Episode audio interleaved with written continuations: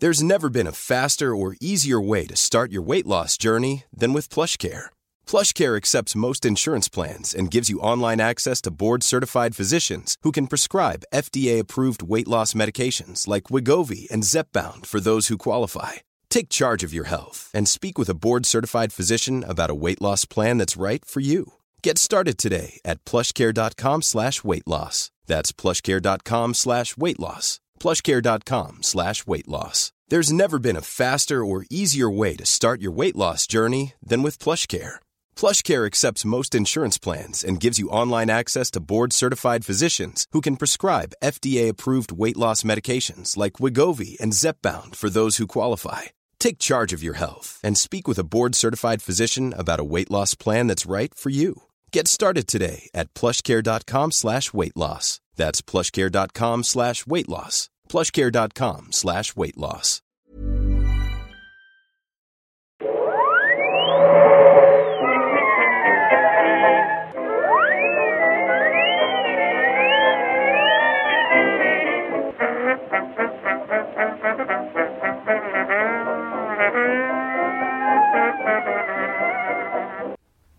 Då börjar jag i stort sett bara.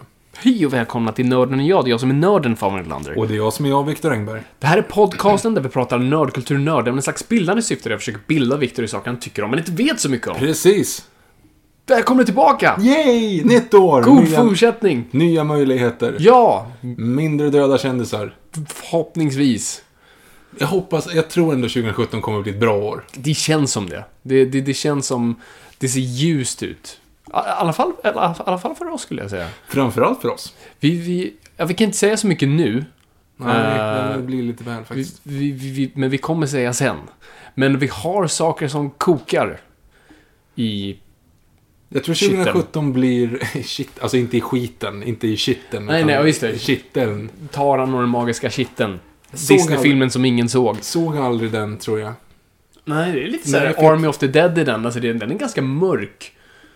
Men en Men är det- icke-sägande Men, skurk. tar, men du, det blandar nog ihop med Svärdet i stenen. Yes, inte samma film. Men gjort, jag tror det är samma period. Det är lite de två som fallerar. samma för, stuk. för Taran och King Arthur ser likadan ut. Just det, det är kanske därför. Eh, Det är liksom det är- He-Man ton, innan tonåren. Ja, liksom. precis. Mm. Och det är en kittel där och det är väl en kittel hos Merlin antar jag. Han kittlar lite grann. Ja, jo, precis. Mm. Mm. Men i alla fall, podden Mm. kommer att utvecklas väldigt, väldigt snart. Yes. Eh, vi kan ju inte riktigt gå in på den, för att vi, vi, men vi är ett, ett, ett kontrakt signerade ifrån, kan man säga. Och då är faktiskt mer eller mindre bara på grund av er. Eller Ja. tack vare er. Ja, helt klart. Nej, men som, som vanligt. Alltså, det, det är inget som kommer till oss bara, bara för vi är vi, utan det är tack vare er. Ja, och sen framförallt så det ju många som har skrivit in den här också, lämnat i önskemålet, som har jobbat lite grann på det, så att förhoppningsvis kommer vi kunna göra det och då Mm. kommer det bli fantastiskt. Så att ni behöver inte vara oroliga och bli såhär, åh nej, kommer saker förändras? Nej, ingenting kommer förändras. Jo, men, det kommer jo, förändras. Om vi säger så här, så, allting det ni tycker om kommer stå kvar. Men det kommer mer av det. Det kommer utvecklas. Det kommer utvecklas. Ja, det är bra. Så du ska inte säga något mer innan, uh, Innan vi försäger oss. oss. Fabian, hur har julen varit? J- Julen har varit bra. Jag, jag var med, med familjen eh, i, i en stuga och eh, det var trevligt. Ja. Det, var- det var ingen sån här klassisk svensk jul där som bryter ut. Det är ju alltså, det är ju den här klyschan av att man, det ska bryta ut i bråk. Men, men det är ju en amerikansk grej, en europeisk grej. Det händer ju inte i Sverige. Utan det blir att man sitter och äter, någonting säger till någon, säger någonting till någon som blir sårad. Och sen sväljer sina ord och tänker ut vad man skulle ha sagt om man varit modigare. Och sen sitter alla bara tyst och det är dålig stämning. Inget sånt hände i år. Jaha. Det var bra. Det var jätteskönt. Ehm, och sen på, på, på så här, ja, man, man ska inte prata julklappsfronter, men jag, jag, bara, jag, jag fick ändå några coola grejer. Jag fick The James Bond Archives, den här jätteboken med all Bond-historia, alla roliga bilder från filminspelningen och, så här, och körscheman och så här, manusurklipp och information och allt från Dr. No till Spectre. Ah, det var fantastiskt. Sen, sen en annan eh, intressant grej var ju, jag fick ett Star Wars-pussel. Mm. Tusen bitar. Oj. Alltså när, när du gör ett Star Wars-pussel så borde du fokusera på den ljusa sidan. Det här var på Kylo Ren. Många svarta bitar. Många svarta, lite röda sådär. Så att det, det kommer bli... Det är bara Kylo Ren inzoomat, typ, eller? Jag tror en Stormtrooper halvt i bakgrunden också. Okej, så att det är typ That's it. 40% av 1000 bitar, det vill säga 400 bitar, är typ svart. Man, Ja, hans så här, mantel. svart, lite röd, lite brun. Alltså det kommer, det kommer vara det. Ja. kommer vara skitsvårt. Så jag får se när jag tar mig den tiden. Jag menar riktigt tur. Jag, jag vill att du gör det med mig, Viktor. Jag vill att vi gör det kul. tillsammans. Vad kul. Nej, okej.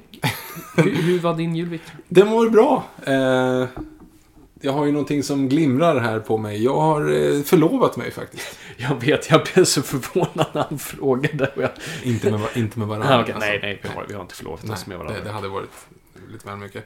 Nej men faktiskt, så att jag sitter här med, eh, sambon fick ju då, eller fästmön måste man ju säga nu. Ja, det måste du säga. Eh, hon fick ju då liksom sagt en, en ring som, som jag har ritat. Eh, Mm. Som fin på alla sätt och vis. Men jag tänkte, jag ska ju också ha en.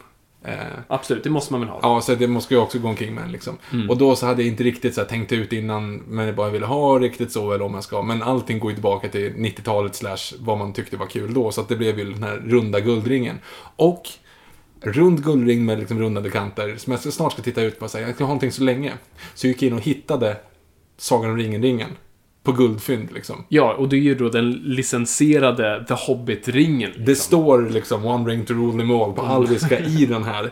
Men det har jag inte berättat än. Nej, det är, det är helt rätt. Men är det, är, det tanken att du ska bära den här till dagen du dör, eller, eller ska, du, ska du bara ha den så länge? Nej, jag har den så länge och sen ska jag fixa en ny. Men just nu så går jag ju omkring då, så här när, när uppvisad. Åh, förlåt, åh, titta vad fin, liksom så här. Så tittar de på Hobbit-ringen, det vill Mm. säga den som det står One ring to rule them all i.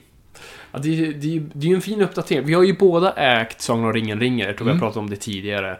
Jag köpte den för tw- 200 spänn, vilket var väldigt mycket pengar 2002. Eh, De kostar ju fortfarande 200 spänn kan jag ju berätta. och då köpte jag på den här, ja det var ju det här stället på Kungsgatan i Stockholm. Så det var jättekonstig sci-fi. Bland de här fina high-end butikerna med så smycken eller kläder så var det så här sketen liten sci-fi shop. Inte sci-fi, det var så här fantasy shop. Med skuggummisvärd, riktiga svärd. Eh, luktade konstigt där inne. Och massa prylar. Och de hade då Sagan om ringen-ringen. Men den var, och den var också licensierad, men den var, ju, den var ju istället ganska smal. Och hade då inristat.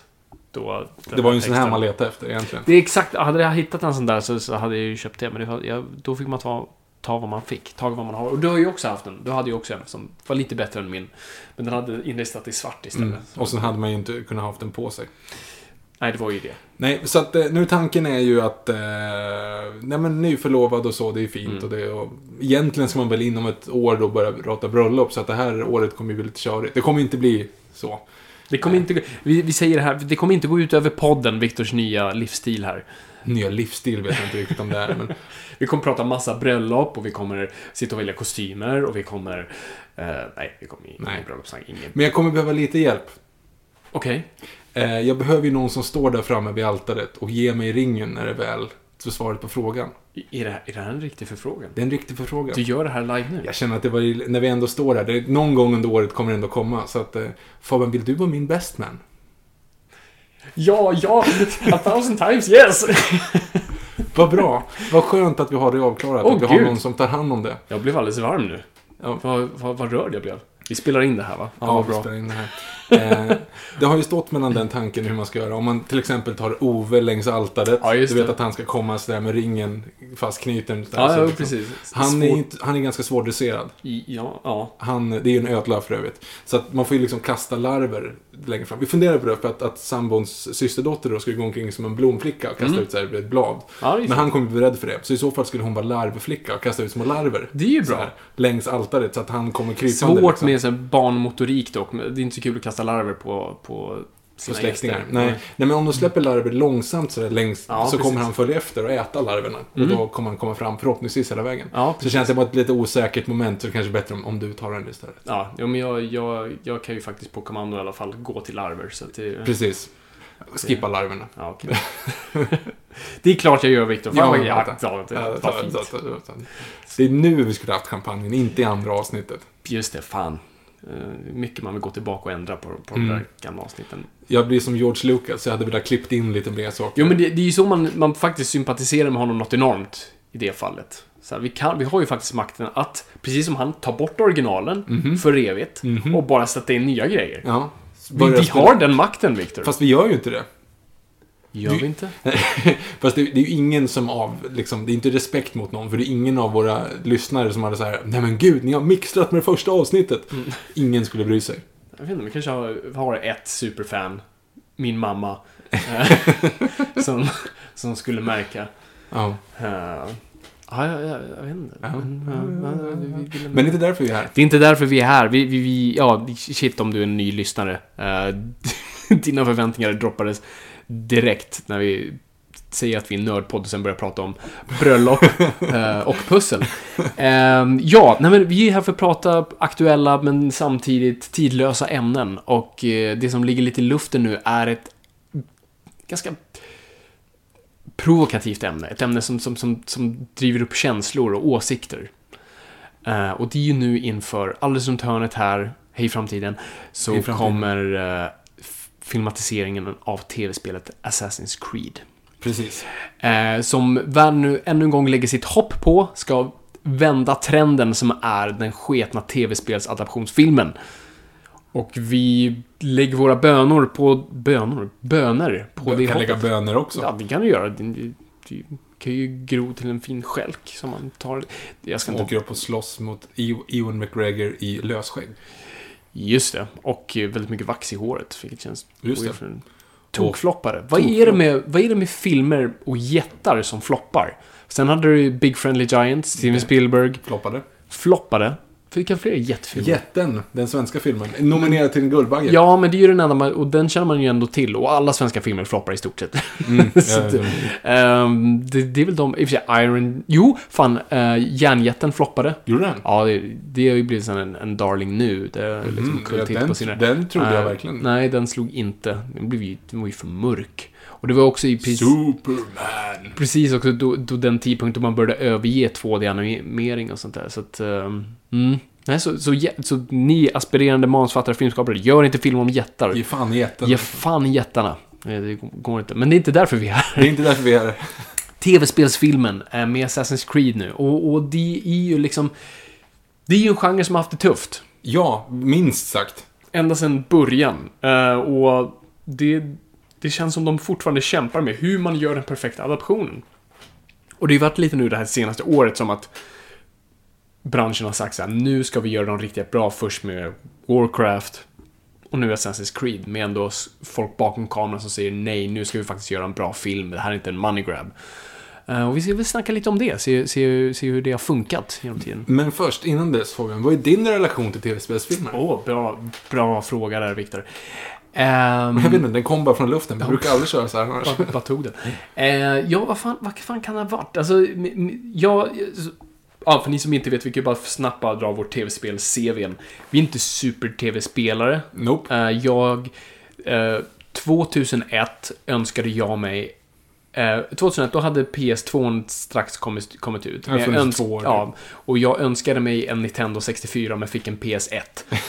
eh, och det är lite metaforen för liksom, hur jag har spelat. För då gick jag ju omkring och bara frågade folk för deras gamla Playstation 1-spel de hade slängt. Så det var liksom de första Medal of Honors, eh, några Tomb Raiders, eh, Crash Bandicoot. Och det var typ det. Mm. Star Wars Demolition, eller vad den heter. Ja, Star Wars Demolition, Star Wars Episod 1. Mm. Sådana grejer. Så att... eh, eh, och sen hade jag ingenting förrän jag köpte en PS3 och då, och då har jag bara typ spelat Batman-spelen.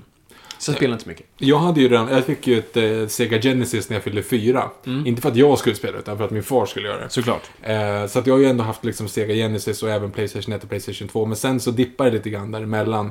Eh, i, I typ samband med att man var typ 13-14. Så att jag inte riktigt upplevt de här bra spelen. Det var ju bara typ plattformsgrejerna egentligen. Mm. Eh, så jag har inte riktigt den relationen till det. Eh, för då gick man över på Age of Empires. Så har varit det de senaste 15 åren. Eh, men det är just i tv-spelsfilmer. Mm. Eh, då egentligen, bara om man tänker utifrån så, då är det ju, det måste vara den första filmen som var baserad på tv-spel, måste ju vara första Pokémon.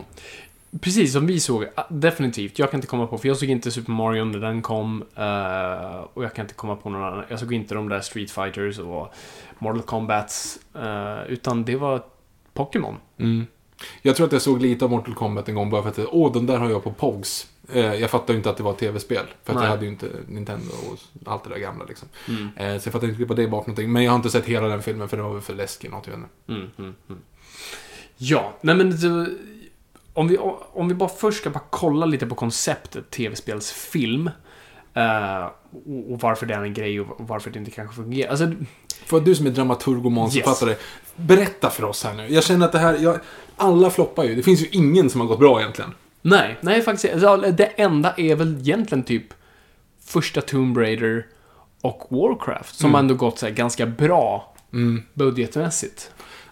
Förlåt att du avbröt. Fortsätt. Ja, Varför, nej, det varför floppar det? Du som kan. Det är, det är svårt att säga varför det floppar. Eh, men det är väl delvis för... Jag tror många lider lite av eh, Green Lantern-komplexet. Av att eh, du vill ha kakan och äta den. Så du är för mainstream för fansen, men du är för liksom insatt för the general public. Eh, Så att man landar mellan två stolar där. Man vet inte riktigt vem man vill fånga, för du vill samtidigt fånga fansen, för det är de som kommer verkligen lyfta filmen och få den att spridas. Men du vill samtidigt vara tillgänglig för de som aldrig hört talas om Assassin's Creed eller Super Mario Brothers eller vad det nu är. Eh, så, så där har du delvis haft ett problem. Men sen om vi kollar på det rent liksom strukturellt, på, på, på story och sånt där. Tv-spel är ju är ju ganska intressant. För att när vi snackar om adaptioner, om, om jag ska adaptera en bok eller en serietidning, då lägger jag ju till någonting. Så, vill du se hur Batman slåss? Kolla på Batman vs Superman.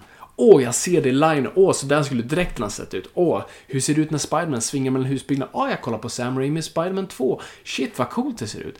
You will believe a man can fly var taglinen till Richard Donners Superman. Det var det de sålde filmen på. Åh shit, jag kommer få se hur det skulle kunna se ut när Superman flyger. Så, så i all slags vanlig adaption så har det med att göra att du lägger till någonting. När det kommer till tv-spel handlar det om att ta bort någonting. Oh, deep cuts. Deep cuts. För i tv-spel handlar det om dig. Mm. Att du, jag får äntligen uppleva någonting. Där blir det, lite- det är det tv-spel gör egentligen det filmen gör mot adaptionen. Det är att så här, nu får jag testa hur det är att flyga. Jag kan styra själv. Liksom. I, I GTA kan jag sätta mig och liksom köra på människor. det är den där grejen. Jag får uppleva saker. Men när du adapterar då till exempel Grand Theft Auto som inte har hänt, men bara som ett exempel, då tar du ju bort den biten av att säga nej, nej, nej, du får inte styra bilen längre. Nu styr vi bilen och vi styr din story. Och helt plötsligt tar du bort hela grejen som egentligen tv-spelet bygger på. Ja. Att du själv upplever någonting. Så då, det är väl det problemet. Sen har du ju också problem som vi har diskuterat lite tidigare av att liksom, du, du vill också uppleva filmen när du spelar spelet. Alltså, uh, Uncharted style. Jag vill, jag vill typ leva som Indiana Jones. uh, fast med lite mer parkour. Uh, så vad händer så? TV-spelen riffar ju fortfarande, liksom, riffar ju på filmerna redan som det är. Och sen ska filmerna riffa på spelet som riffar på filmen. Du riffar på riffet så att säga. Så du tar egentligen bort charmen med det hela och gör någonting som var ganska speciellt och gör det ganska blekt. För att nu blir Uncharted helt plötsligt en billig Indiana Jones-kopia. Um, så du har den aspekten. Och sen ur ett rent pro- protagonistperspektiv så du, tar, du, du är inte protagonisten längre. Vilket du alltid nästan är i ett tv-spel.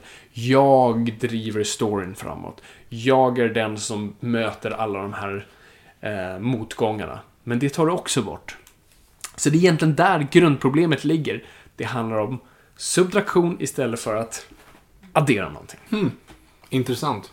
Mm. Det, jag tror att du har någonting där. Och på samma sätt så egentligen så kan man säga att spel baserat på filmer brukar ju inte oftast bli jättebra heller. Men när det väl blir det, då kan man ju vara så här, då, nu får jag vara Spiderman. Ja, Kommer. Spiderman-spelet som vi spelade till exempel? Ja, Spider-Man 2 är en av de bästa, troligtvis efter Batman Arkham-spelen så är det det bästa superhjältespelen. Ja, men lätt. Alltså, då var ju baserat på, på Spiderman-filmerna. Liksom. Mm. Och då var det ju så här, jag har sett det där på film, men nu vill jag göra det på riktigt. Det är ju det är som du säger, det är ju väldigt konstigt så här, nu har jag upplevt och gjort allting, nu vill nästan någon annan göra det. Mm. det blir inte alls samma grej. Nej, exakt. Det, det är lite som, som jag gjorde mycket när jag var liten. Jag var ju den som oftast gick hem till polare och kollade på dem spela tv-spel. Mm. Vilket är blivit inne nu. Ja, det är ju det. det är, ju- det är, ju- du har byggt en hel YouTube-kultur på det. Så att definitivt. Så det, nu ligger det kanske lite i tiden att se någon faktiskt annan eh, ta spel. Men det handlar fortfarande om att, att filtrera någonting via en, en person Eh, och, och det får du inte på samma sätt med, med, med tv-spelsfilmen. Ehm, hur, hur tänker du? Är det, du är lite Nej, men du, är, du, du är säkert och skäller upp för rätt träd, så att säga. Eh, det, det jag bara tänker utifrån till exempel, ehm, vi kommer komma in på det på Mario Brothers sen, Mm. men det är ju att se en värld. Eh, att, att se någonting som man tycker om och uppleva den bättre. Alltså det vill Mm. säga, Super Mario kan du notera för att det är bara pixlar. Mm. Eller att det är liksom väldigt farfetched. Då kan man göra det i en verklig version. För att Super Mario är fortfarande så pass stark karaktär så att han är liksom ingenting annat. Han bara hoppar på saker. Det Mm. finns liksom inte mycket till story. Så den skulle du kunna göra rakt, göra rakt av. Men jag förstår till exempel inte så Final Fantasy. Nej. Den är helt åt helskotta liksom. Final Fantasy är ju lite redan som, alltså är redan en film som det redan är. Mm. Eh, alltså det som Final Fantasy byggde ju så mycket sina spel på att så här, här har vi de här filmklippen, det är de bästa datanimeringarna du någonsin har sett. Alltså, Mm. eh, och så ska du ju dessutom, och där är ju samma sak, gör du det sen till en film så tar du bort saker. Jag tror dock den, den bäst ratade filmen på Rotten Tomatoes, tv-spelsbaserad, är den här Final Fantasy-filmen som Mm. gjordes. Det kan säkert stämma. Eh, så, så den har ju förvisso blivit ganska uppskattad. Det gick inget bra dock. Nej, nej, finansiellt. Bort, Nej. bort med det. Dyr som stryk när den gjordes. precis. Uh, alltså, så, så, så. Nej, men faktiskt, det, du är ju väldigt rätt där med, med, med Super Mario. Jag, och jag kan inte heller komma på något liksom så här. För att eftersom tv-spel aspirerar så jävla mycket till att vara så verkliga som möjligt. Vilket tv-spel vill jag se i verkligheten? Kan Ingenting. du komma på någon som Ingenting. du säger, ah, det här Snarare tvärtom. Du vill, när Mm. du ser en film så vill du spela tv-spelet. Precis. Alltså det vill säga Westworld. Mm. Du hade velat spela tv-spelet Westworld. mm, För att få gå omkring där själv och göra det. precis. Liksom. Men det är egentligen Men det är Red Dead Redemption. Red Dead Redemption. Men du vill ju inte se filmen Red Dead Redemption Nej, för att det är en bra story Det, är- det är en jätteblek eh, eh, story. Mm. Som, som vi har sett tusen gånger om. Och vi kommer komma in på det lite mer, eh, till exempel. Om vi, ska, vi kommer snacka Max Payne bland annat. Ja, gud ja. Men gör så här. Vi, po- vi googlar ju inte den här podden. Nej, det, är- det är Men- regel. men jag vi faktiskt kan podda här. utan Google. Vi kan podda utan Google. Men jag var så här, jag skrev ut en, en lapp. Perfekt. fysiskt framför mig här en lapp. Och det här är en lista eh, på de som filmer, tv-spelsfilmerna som dragit in mest pengar. Mm. eh, i dollar då. Så jag tänkte vi kan gå igenom den här nerifrån. Eh, det Mm. Jag tror att det är 14, eh, nej 15 filmer där. Men vi kan gå igenom lite kort och kan vi stanna på det vi vill. Bara för att få lite struktur på det här avsnittet. För att det är kul. Eh, ska se om det är 1, 2, 3, 4, 5, 6, 7, 8, 9, 10, 11, 12, 13, 14, 15, 16, 17, 18 till och med. Men vi går lite snabbt. 18 plats av de tv-spelserier som dragits in mest pengar. Mm. Final Fantasy 2001 drog in 85 miljoner dollar. 85 miljoner. Men bud, har du budgetar där? Budgeten har jag inte, så Okej. jag inte den. Men du får ju liksom tänka av den. Mm, 80 miljoner. Ja, men, och den, den lär ju varit rätt dyr. Så att det, det i bästa fall drog tillbaka sin budget. Jag tror ju inte det. Det känns ju inte riktigt som att 2001 också då. Mm. Då kan man ju också tänka på att, eh, att Laura Croft kom samma år. Så att de Mm. kanske liksom, tv-spelsfilmen var kanske bara ändå hyfsat så. Eh, tvåan här nu som vi pratar mer om sen, eller ska vi fortsätta direkt. Det är ju Max Payne från 2008. Mm. Drog in, också in 85 miljoner dollar. Och där är det lite roligt att Rotten Tomatoes har gett den ett eh, betyg på 16%. Wow. Det är dåligt. Det är ganska dåligt. Ska, vi- ska Men vi prata, Max Payne, har du någonting på det? Max Payne? Eh, alltså, och här kan ju bli lite intressant att diskutera, för här kommer ju vara en av de få filmerna vars spel vi båda har spelat och tyckt Mycket om. dessutom. Mycket eh, har en relation till, det skulle jag ändå säga, så bortsett från Batman och sådär, är bland mina absoluta favoritspel. Ehm, för att jag, och det har jag sagt förut, men för, för att jag ska kunna spela ett spel så måste jag ha en story. Jag, är, jag är, har väldigt svårt för just strategispel därav. För att jag vet inte vad som driver mig framåt mer än mitt eget ego. men medan jag, det, jag älskar att spela en bra story. Eh, att liksom faktiskt leva ut storyn i realtid. Och, och där har vi då Max Payne.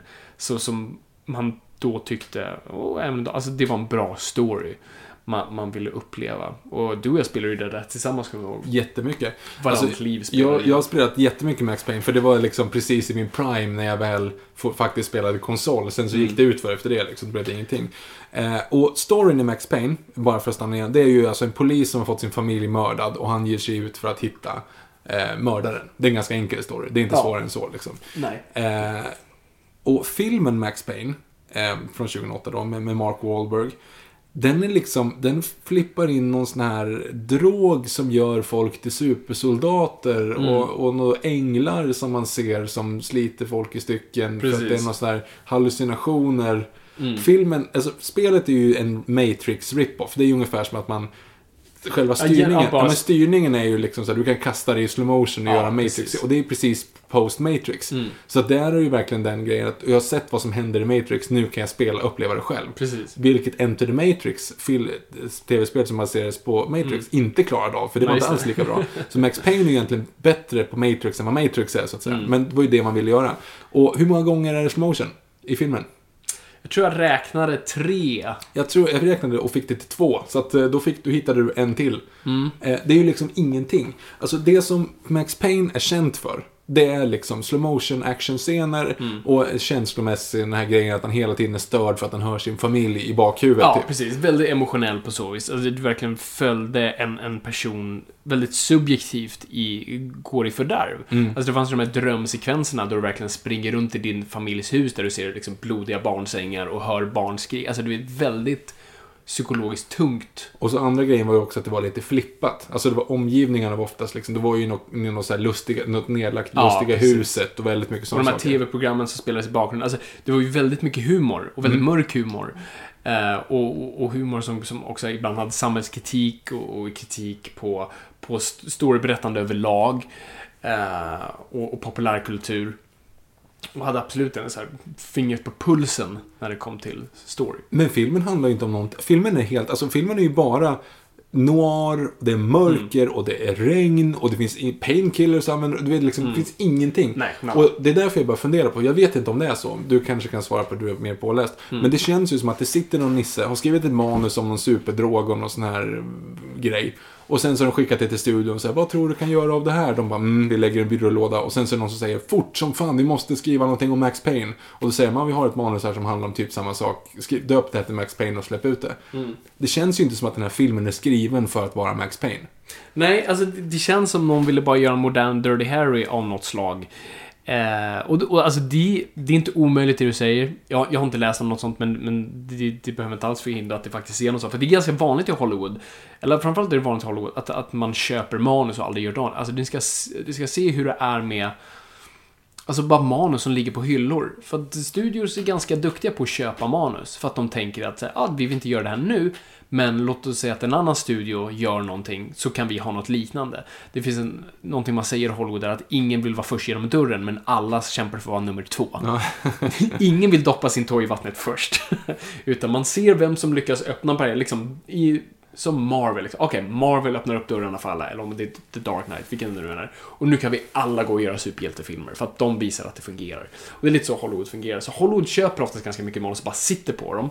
Så om du nu, om jag nu skulle ha sålt ett manus till Hollywood, då är det en väldigt liten chans att det faktiskt skulle bli gjord. Om den verkligen inte har fingret på pulsen på, på vad som är populärt. Om jag har skrivit en superhjältefilm, franchisefilm, vad det nu än är. Eh, så det är inte omöjligt att då Fox sitter på ett så här, Dirty Harry-eskt manus för en modern tid, en ny publik och så. Ja, Döper man om det från ja så bara, fan, vi har ju det här Max Payne-franchisen som sitter där. Har vi någonting liknande och så kan vi... Så det är inte omöjligt, för manusfattaren, kommer inte ihåg vad han heter, men han, han har inte gjort någonting. inte så mycket före och knappt någonting efter, så att... eh, Det är inte omöjligt. Eh, Nej, men för det är det som är så intressant med den här filmen. Som du säger, den är så mörk och det är noir. Och det, och, och det den inte fattar är humorn med ironin med Max Payne. Max Payne var ju en pastisch på film noir. Japp. Precis som Sin City är. Folk som säger att Sin City är en film noir har fel. Det är en pastisch, det är en parodi. Film noir ser inte ut sådär. Film noir ska inte funka så. Ehm, utan det var ett sätt att bara kolla hur vi kan leka med det och vad som är löjligt med den här genren. Och kan vi hitta någonting nytt i det? Och samma sak gjorde Max Payne med den här du har då protagonisten du inte kan lita på. Eh, vi har hans voice, voiceover. Du är, I första, första spelet är det väl massa snö och andra är bara massa regn runt Mm. omkring. Eh, du har din femme fatale. Eh, och du har din, eh, jag, tror, är det, jag tror båda första och andra Max Payne börjar någonstans, antingen i slutet eller i mitten. Och du liksom jobbar dig framåt Du står det. på det här Ja. taket i tvåan. Ehm, Men samtidigt så leker den hela tiden med de här konventionerna och gör det väldigt kul och, och smart och intressant och nytt framförallt. Därför den, kändes så fräsch och inte bara så ah, här spelar jag en klassisk detektivstory. Och det är ju det här filmen inte fattar. För den spelar Mark som det här är den bästa storyn i världen. Mark Och- Wahlberg går omkring och bara muttrar hela tiden. Det är Så så, fel konstigt. casting. Ja, det är så... Alltid. Det finns ingen som är bra castad den. Ingen. Eh, nej. Nej, och Eh, nej, precis, för du har ju... Åh gud, nu glömmer jag bort vad hon heter. Mila Kunis. Mila Kunis och Mona Sachs. Hon var liksom 24 bast. Hon, hon har ju ganska ungt ansikte, så hon så, Alltså både hon och Mark Wahlberg har ju babyfaces. Ja, ja, det och som ser inte ut som de har levt. Nej, och, och Mona Sachs är också, det är ju, hon ska ju i den här versionen som en rysk gangster, vilket Mm. inte alls är den. Men det är ju såhär, Mila Kunis som styr gangstermaffian. Nej, nej, jag tror inte det. Och, de, de, och just den här grejen att de inte ser ut att ha levt. Det är ju det som var skämtet med första Max Payne-spelet. Eh, skämtet var att Max Payne ser alltid ut som han har morot upp i röven, för han ser alltid så besvärad ut. För att det var ju sån här konstigt hoptryckt ansikte han hade. De fixade det i tvåan. Eh, och sen har vi Mark Wahlberg som har de med släta, liksom puffiga kinderna. Och den här ganska mesiga rösten. Nej, det, det funkar inte. Nelly Furtado har en cameo, bara Va? en sån sak. Det såg inte jag. Det är ju han som är, eh, heter han Harvey Bullock eller något sånt där, han i Gotham. Ja, just det. Mm. Han, som, är, han som spelar Harvey Bullock i Gotham, han är ju med i den filmen också. Och han, alltså ja, det är I Max Payne. I Max Payne. Mm. Och det blir ju jättekonstigt. Spoilers by the way på Max Payne, men det, det kommer inte spela ingen roll.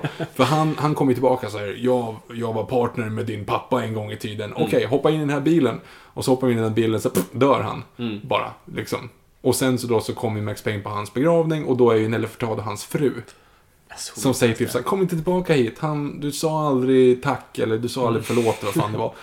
Och sen så, så bara, okej, slut. Sen är inte Mm. hon med. Så att Nelly Furtado, det är typ hennes enda acting credit, är den där, alltså, gråtande kvinnan inne på den där begravningen. Mm. Som liksom, det följs aldrig upp, det blir aldrig något mer, hon sjunger inte. Nej men alltså, det är ingenting. Där, Nej, liksom. ingen fungerar. Och framförallt att Mark Wahlberg i Max Payne, jag kan fortfarande inte komma över det problemet. För att Mark Wahlberg är som bäst när han spelar korkad. Han är som sämst när han ska vara den smartaste personen i rummet. Därför har han absolut inte fungerat i The Happening. För att han ser ständigt korkad No. ut. Men det är därför han är så jävla bra i The Fighter. För där spelar han en, liksom, white trash underdog som inte egentligen vet något. Han är bara Ja. duktig på att slåss. Och hans bästa karaktär är fortfarande från uh, Boogie Nights. Exakt, samma sak är där. helt perfekt För han är superkorkad där. Han är en bimbo. Och där är han jättebra. Ja. Men när han ska spela den här snubben som så här, jag vet vad som händer egentligen här. Bara, nope! So, sorry! Ja. Michelle Pfeiffer is a helicopter pilot, eller vad är det? Ja, Ja. Hel- Helicopter Fire. Eh, Nej, eh, Meg Ryan. Meg Ryan, precis. Meg Ryan det, det är samma problem där. Så bara där förlorar det mig. För du vill väl, alltså, vem jag hade sett som Max Payne, det är ju en slags nästan John Hamm. Alltså en äldre, ser ut att ha levt och så här, bö, ser helt livstrött ut. Jag hade ju, hade jag castat det med svensk, då Mm. hade du satt in Thomas Hansson där. Nu försöker jag komma på med en Thomas Hansson här, för jag är blank i huvudet. Svensk skådespelare var med i... Eh, eh, han var med i, men gud, ja, han har ju varit med i jättemycket grejer. Nu kommer jag på. Han Dödsdansen. Eh, tillsammans med Persbrandt och Endre. Hjälper inte. Du, gått, du går ju förbi den varje dag, den här. Han är väl också med i någon av de där polis... Man vet den är med också. Polisserien. Ja, Jag ska googla på honom sen. Googla Thomas Hansson sen. Han, Yes. ser, han ser lite grann ut som, som Okej. Max Payne. Mm. Eh, och så skulle du haft, eh, vem fan skulle det vara, Mona Sachs då? Om, vi, om vi ska drömcasta. Ja. I, I tvåan ser hon ju typ ut som Angelina Jolie, men det tycker jag också är en fel Nej, det är fel, casting. fel Du vill ha en fan fatal. eh, Ja, gud. Nu tänker jag bara för att hon har spelat fan fatal, men det är ju... Ah, gud vad... Jag har skådisar idag. Isab eh, Isabella Rossellini. Nej, Nej, förlåt. eh, det var den jag tänkte på. Men gud. Det är så här, det här som händer om man inte poddar. Du menar hon som var man Femme inte, Fatale i Femme inte Fatale? Nej, nej, jaha, nej, nej, nej, nej, inte Nej. Rebecca Romaine. Rebecca Romaine. Nej, nej, det nej, fick nej, jag till Rebecca Rossellini, by the way. Ja, du har första namnet nästan rätt. Ja. Eh, nej, jag tänker på Austin Powers. Talia Al Ghul, Jaha. Eh, Maria... Edith Piaf, Edith Piaf. Marianne Cotillard. Cotillard. Cotillard. Marianne Cotillard. Ja. Henne Eh. tänker jag lite i mitt huvud. Har du tänkt på det i Austin Powers, by the way, att Rebecca Romaine eh, presenterar sig som sig själv? Nej. You're out for a photo shoot, uh, Austin Powers, and one of the models are working for Dr. Evil. Och då är det då, då kommer det fram typ en, en snygg blond tjej i Mm. så här, vit boa så här, och säger Hi Austin Powers, I'm Rebecca Romaine, I haven't got the pleasure. Och då säger Of course you haven't got the pleasure, Rebecca. We just met baby, yeah. och så då, tänk, då typ tittar han på henne och bara, okej, det är inte hon. Och så kommer nästa, då är det hon som är tillbaka, eh, tredje gotet från solen. Också Mhm. är med i um, XS, eller om det är. Vet, i svarthårig och rysk och Ja, så jättebastant ut så här. Ja. And your name is Ivana. Ivana Humpalot. And I always wanted a toilet of gold but never got one. Eh, det är ju det. Är ju det. Och då är ju Rebecca Romaine, och hon presenterar sig som Rebecca Romaine då. Mm. Vilket är lite intressant. Ja, men hon var väl modell från början? Hon Jo, jag vet, men det var ju bara kul att hon, hon spelar sig själv i en Austin Ja. Powers-film. Det är ju liksom... Och den andra får vara Ivana Hontplot. Do you know how we keep warm in Russia? I can guess, baby. We play chess. I guessed wrong. Alltså, den första Austin Powers-filmen är fort, alltså den är jättebra. Mm. Det, alltså, och den är modernare än vad man tror. Alltså nu när man drar de här skämten, tänker man åh gud vad sexistiskt och så. här, Men det är alltid en kommentar på det. Och den är så otroligt smart. Det de där är dock från tvåan. Okej, men den är också bra. Tvåan, nej men det är det. Jag såg den på tv ganska nyligen. Den är inte så rolig. Det är precis samma skämt och den faller väldigt, väldigt platt Okej, idag ja. faktiskt, tyvärr. Fine. Det finns några saker som är lite kul, men nej. Eh, det är ju som sagt en pastisch på Bond, man måste komma ihåg det, Ja, att de precis. driver med Bond. Ungefär som, som eh, Hitman tänkte jag säga gör. Gentleman, vad heter den? Shoeman, Shoelaces. Good Shoe, Goodfellows.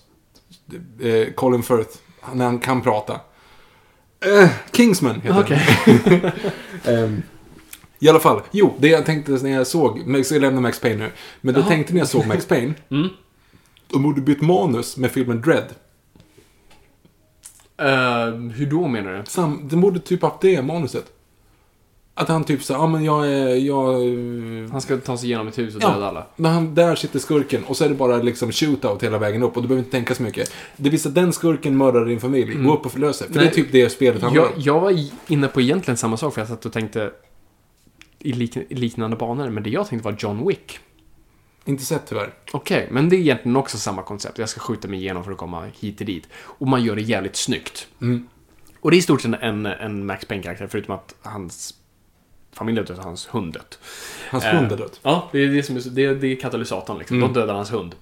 Ja, men, och det, det, alltså, om du har en, den typen av Mm. manus, alltså det vill säga familjen dött, det här är en hemsk story, det vill säga Ki- Kill Bill helt Precis. enkelt. Så är det ju bara, ska, du, du ska, behöver inte göra något mycket mer än så. Du behöver inte blanda in jävla demoner Mm. och, och knark och sånt. Och om du ska göra det så gör det som Dread, för Dread fungerar i bakgrunden. På har dock en, en knark med som gör roliga saker med Ja, folk. men det är det jag menar. Det är med i bakgrunden, Ja, men det är ju med som en extra grej. Det är Mm. inte så att allting baseras på det. Jag tycker Nej, att det är en... Jag håller med. Alltså, Dread är en sån skitbra adaption, så anpassad för den slags storyn och för, för den karaktären. Och det fungerade jättebra. Och, det, och där låg det så mycket i regin av det. Inte så mycket manus, det var inte det bästa manuset. Nej, Man- men det går så, inte att göra nej, bästa precis. manuset och med det, Max och, Payne. Precis, och så, för det är det man... För jag, för jag när jag pratar med folk om Max Payne och folk säger att det är så jävla bra story, man skulle bara gjort det rakt av. Bara, nej, adapterar du Max Payne word for word så är det bland det mest bleka film noir du någonsin har sett. Den kommer inte med någonting nytt till bordet. Utan den bara riffar på det som redan har varit. Men du får uppleva det. Och sen har den en kommentar på det där. Absolut, men det fungerar i den världen den sätter i tv-spel. Det hade inte fungerat i en film. Så att... eh, Nej, så det skulle man så precis så, så som du säger, man skulle ju bara en simpel plott med mycket slow motion som påminner oss om det och snygg action alla John Wick.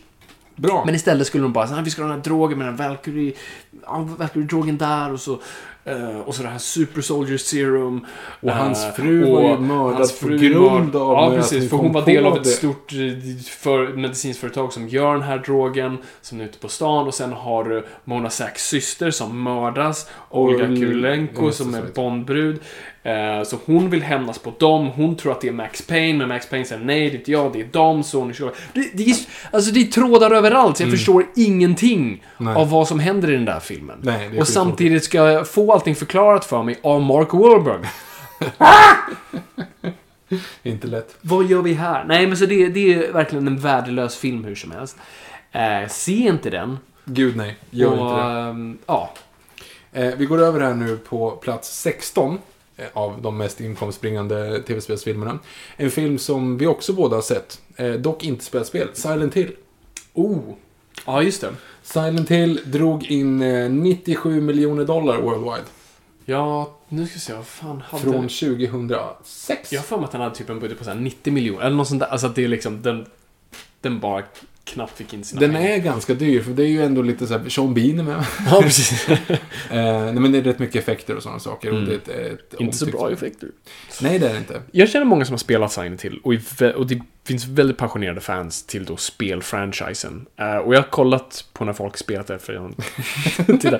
Ehm, Och det är, det är läbbigt. Men det bygger så mycket på det här subjektiva att du upplever det. Jag går i ett mörkt rum, jag har en ficklampa och så kommer någonting kränandes emot mig. Och det är skitobehagligt. Eh, och sen, ja, folk säger att det finns en bra story där och det kanske det gör. Men filmen. Nej. Ta bort allt av det där. För då är det bara en person som jag inte bryr mig om som går omkring och ah, någonting krälar mot mig. Ja, spring då. Ja, men faktiskt. Nej, den är inte speciellt rolig.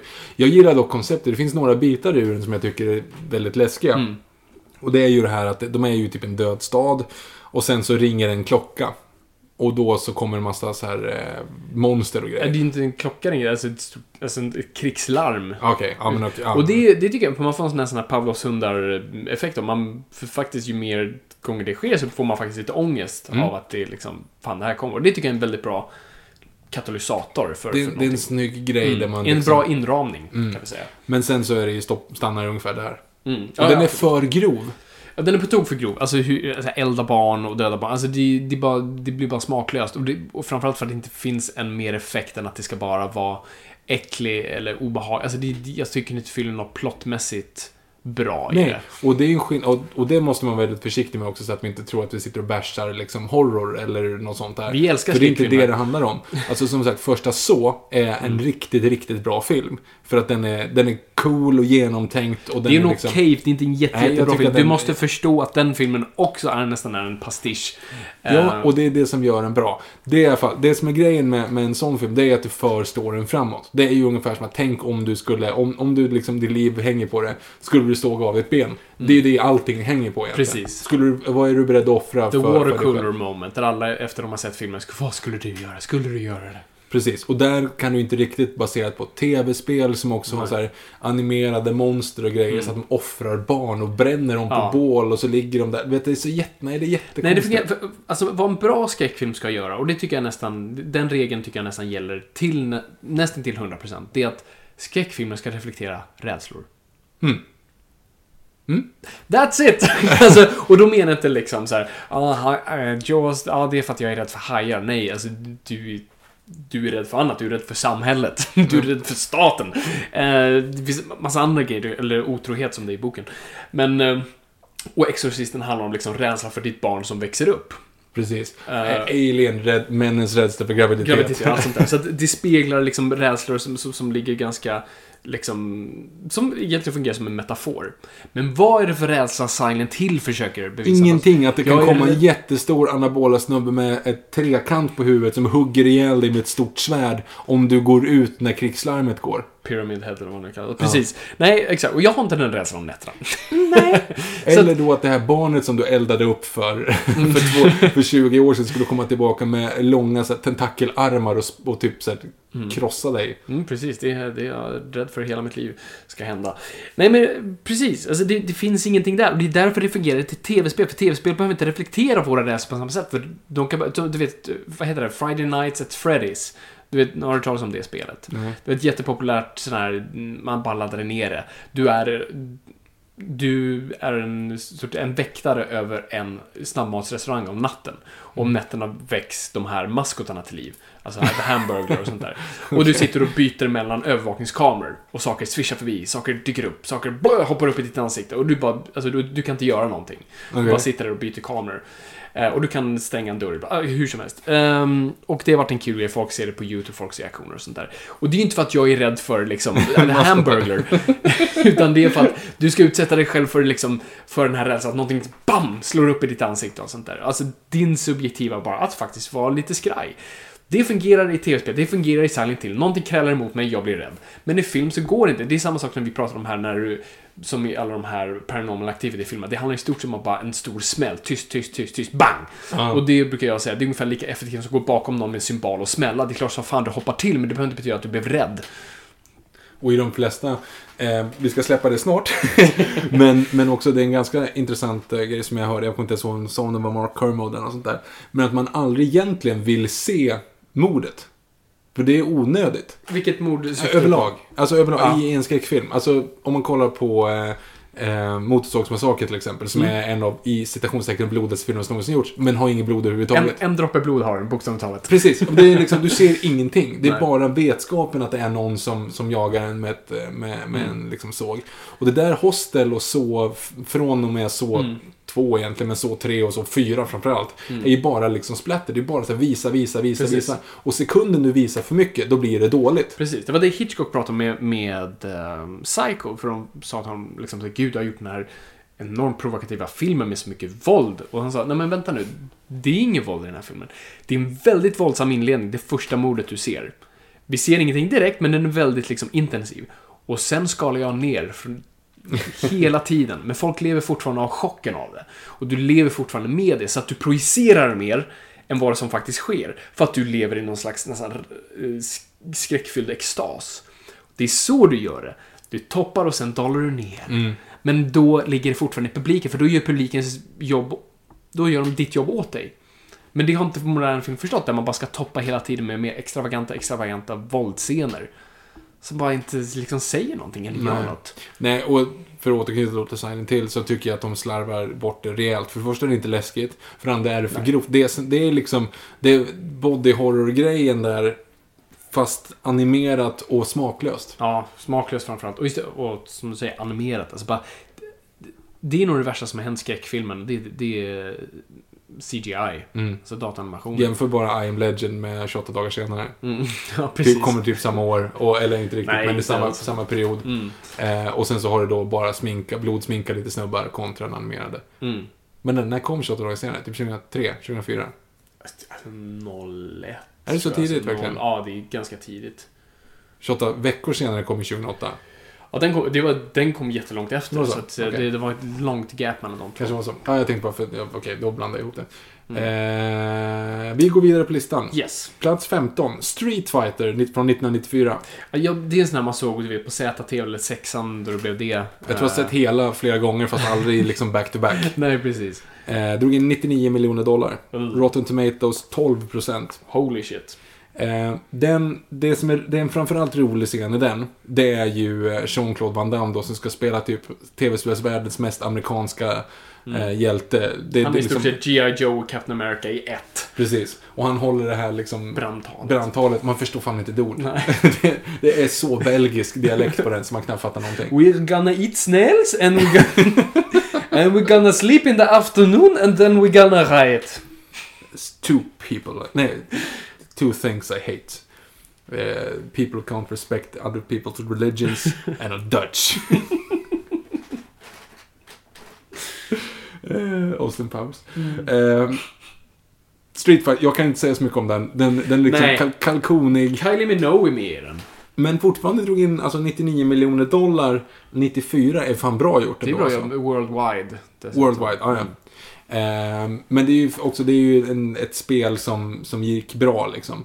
Ehm, eller som var känt och du trycker in ändå A-list skådisar då. Eller i alla fall A-list kändisar är det ju. Ja, precis. eh, I rollerna och det är liksom mind, mindless action bara. Så det är väl kul att de lyckades med det liksom. Definitivt. Och jag föredrar ju den mycket mer än vad som kommer längre upp på listan sen, som från året efter. Okej. Eh, men plats 14 här nu då är från 2007 Hitman.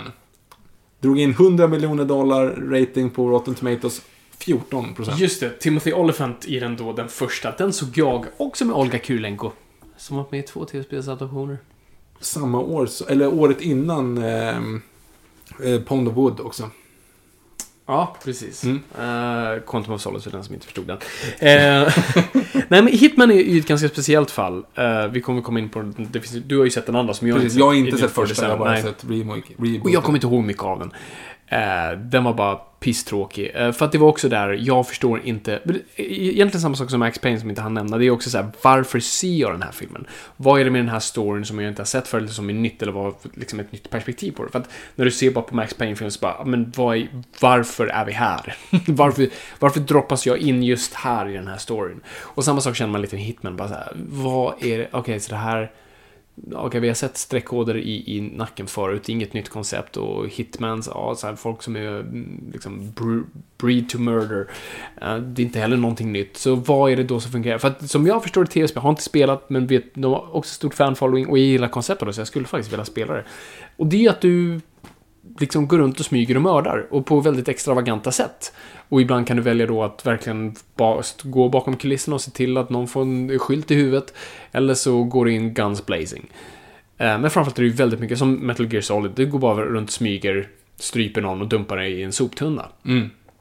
Och det är inte så kul att titta på, vilket jag förstår. Så då måste man slänga in de här superstorierna runt omkring. Att det är någon stor konspiration och det är jara, jara, jara. Men det kan ju göra någonting av också. Du kan ju göra en smygarfilm. Alltså en spionthriller från på 70-talet. Du gjorde ju Tinker Tailor Soldier Spy. Det är ju en spionthriller. Jo, jo, men det. Där du det- kunnat lägga in en hitman i det. Liksom. jo, precis. Att det är inte så mycket hitmaniga grejer som händer.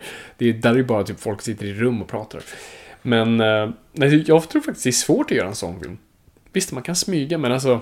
Nej, men Det, är en one-trick pony som, som fungerar en stund. För det är det de har i alla fall. Det är det man egentligen ska basera på. Och det där, vi kan gå över på, för den är inte med här, men eh, Hitman Agent 47 då som eh, kom 2015. Den drog in 82 miljoner dollar, så den ramlade precis utanför listan här. Jag kände att det kunde inte ha mer än 18 filmer. Eh, eh, men den hade en budget på 35 miljoner bara. Så de gjorde ju en reboot på den Ja, och sänkte budgeten rejält. Eh, Paul Walker skulle ju spela 47 i den egentligen, men han dog ju. Ja. Eh, Så då tog de in Rupert Friend istället, han som är med i eh, Homeland för er som har sett det. Eh, Så då, är det- då rebootar de alltihop. Och då förstår jag, så här, gör man en film för 35 miljoner och baserar det på en, en karaktär som folk känner till, ja men då kan man göra en film som inte är speciellt nybanande liksom. För det är en ganska dålig actionfilm. Det är bara en helt vanlig liksom, ja, han går omkring och skjuter och det är någon, alltså plotten är all over the place fast ändå ingenting. Plotten är att eh, man, man graderar första agent, det var ju något sånt, man superserum som gör folk jätteduktiga. Och då så hette de Agent då, och numret de blev. Liksom. Så Agent 1 var man kan halvkast och så Agent 2 bättre och så vidare. Och han är då Agent 47, alla andra är typ döda, men det finns typ en som är Agent 90, fast hon vet inte om det. Nej, nej, just det. Och då så ska han typ, det är någon organisation som ska fånga in henne och han ska försöka rädda henne. Det är storyn. Och sen så är det en shootout på slutet. Det är liksom, det är typ det det handlar om. Och filmen är på det sättet att det är en ganska, vi kommer komma in på det ännu mer på Tomb Raider sen, men den är lite klippt på ett konstigt sätt. Nej, vi tar det på Tomb Raider istället, för det är bättre grejer. Men en kul anekdot, för jag går in på Box Office Mojo, finns en hemsida som heter, och som är min bibel för tillfället, för jag är inne där på tok för mycket. Man kan kolla justerat för inflation och allting Ja, sånt där. Ja, jättebra. Eh, och då i alla fall så har de gjort en lista över de sämsta premiärerna någonsin. Alltså, om man säger att... Alltså, eh, premiärhelgerna. Premiärhelgerna, precis. Eh, och då så finns det till exempel en grej som är så här big screen eh, premieres. Och då är det filmer som har gått, i, gått ut på över 3000 biografer i USA. Ja, och det brukar man kalla, det är så här, då snackar vi blockbuster-satsning. Då är det en då stor är det, då är det en bred distribution. Ja, 3000 biografer. Det, det, det är liksom mycket. Mm. Liksom. Det är en stor film. Eh, och Agent 47, Hitman Agent 47 då, Mm. gjorde det. Och den drog in 37% av sin totala box office första helgen. Okej. Alltså det, ju, det betyder alltså att det gick, det gick liksom, majoriteten av alla gick första helgen, Ja, sen bara gick tok mycket neråt. Vilket vi över på Doom från 2005. Nej, med The Eh, Rock. Den med The Rock. Den drog in 54% Mm. av hela sin budget första helgen. Shit. Mm. Nej, men det, Det vill är, säga att det är lika många som vi såg den första helgen som under hela dens Mm. speltid resten av. nej, men så, det, det pekar ju också på, på det moderna liksom, filmsamhället. Alltså, det är ju, nu är det ju verkligen... Alltså, kom, alltså, förr i tiden när man släppte så här Gudfadern och Jaws och de där, de blev hits med tid. Alltså, det Mm. var, och du räknade med det att liksom, ja, Jaws kommer vara en hit om två månader. Eh, men nu är det ju helt tvärtom. Nu, du lever eller dör på din premiärhelg. Och då gäller det att du ska få in nästan hälften av din budget. Du ska... Men det är ju Eller hälften jätteod... din, du Nej, ska få, förlåt, inte. inte hälften av din budget, hälften av det, liksom, det den ska till slut landa på. Eh, så att du vill få en 500 miljoner dollar helg. Du vill i bästa fall, Avengers fall, få liksom nästan en miljard din, din första helg. Eh, för att det gäller att få in det där och då, för att en, en film är ute ur biograferna på, på två veckor. Mm.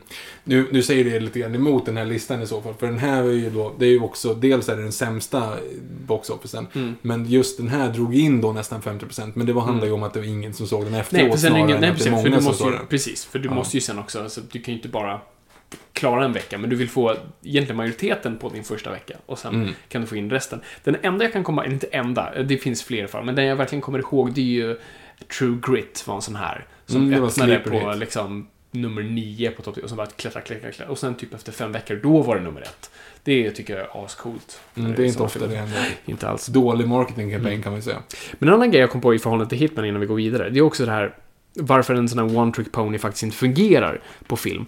För om vi nu skulle göra den här smygarfilmen, som jag sa, då är det tråkigt efter två sådana scener. Mm. Men varför du kan göra det i tv-spel, det är för att det också har med det subjektiva att jag vill bli bättre på det. Mm.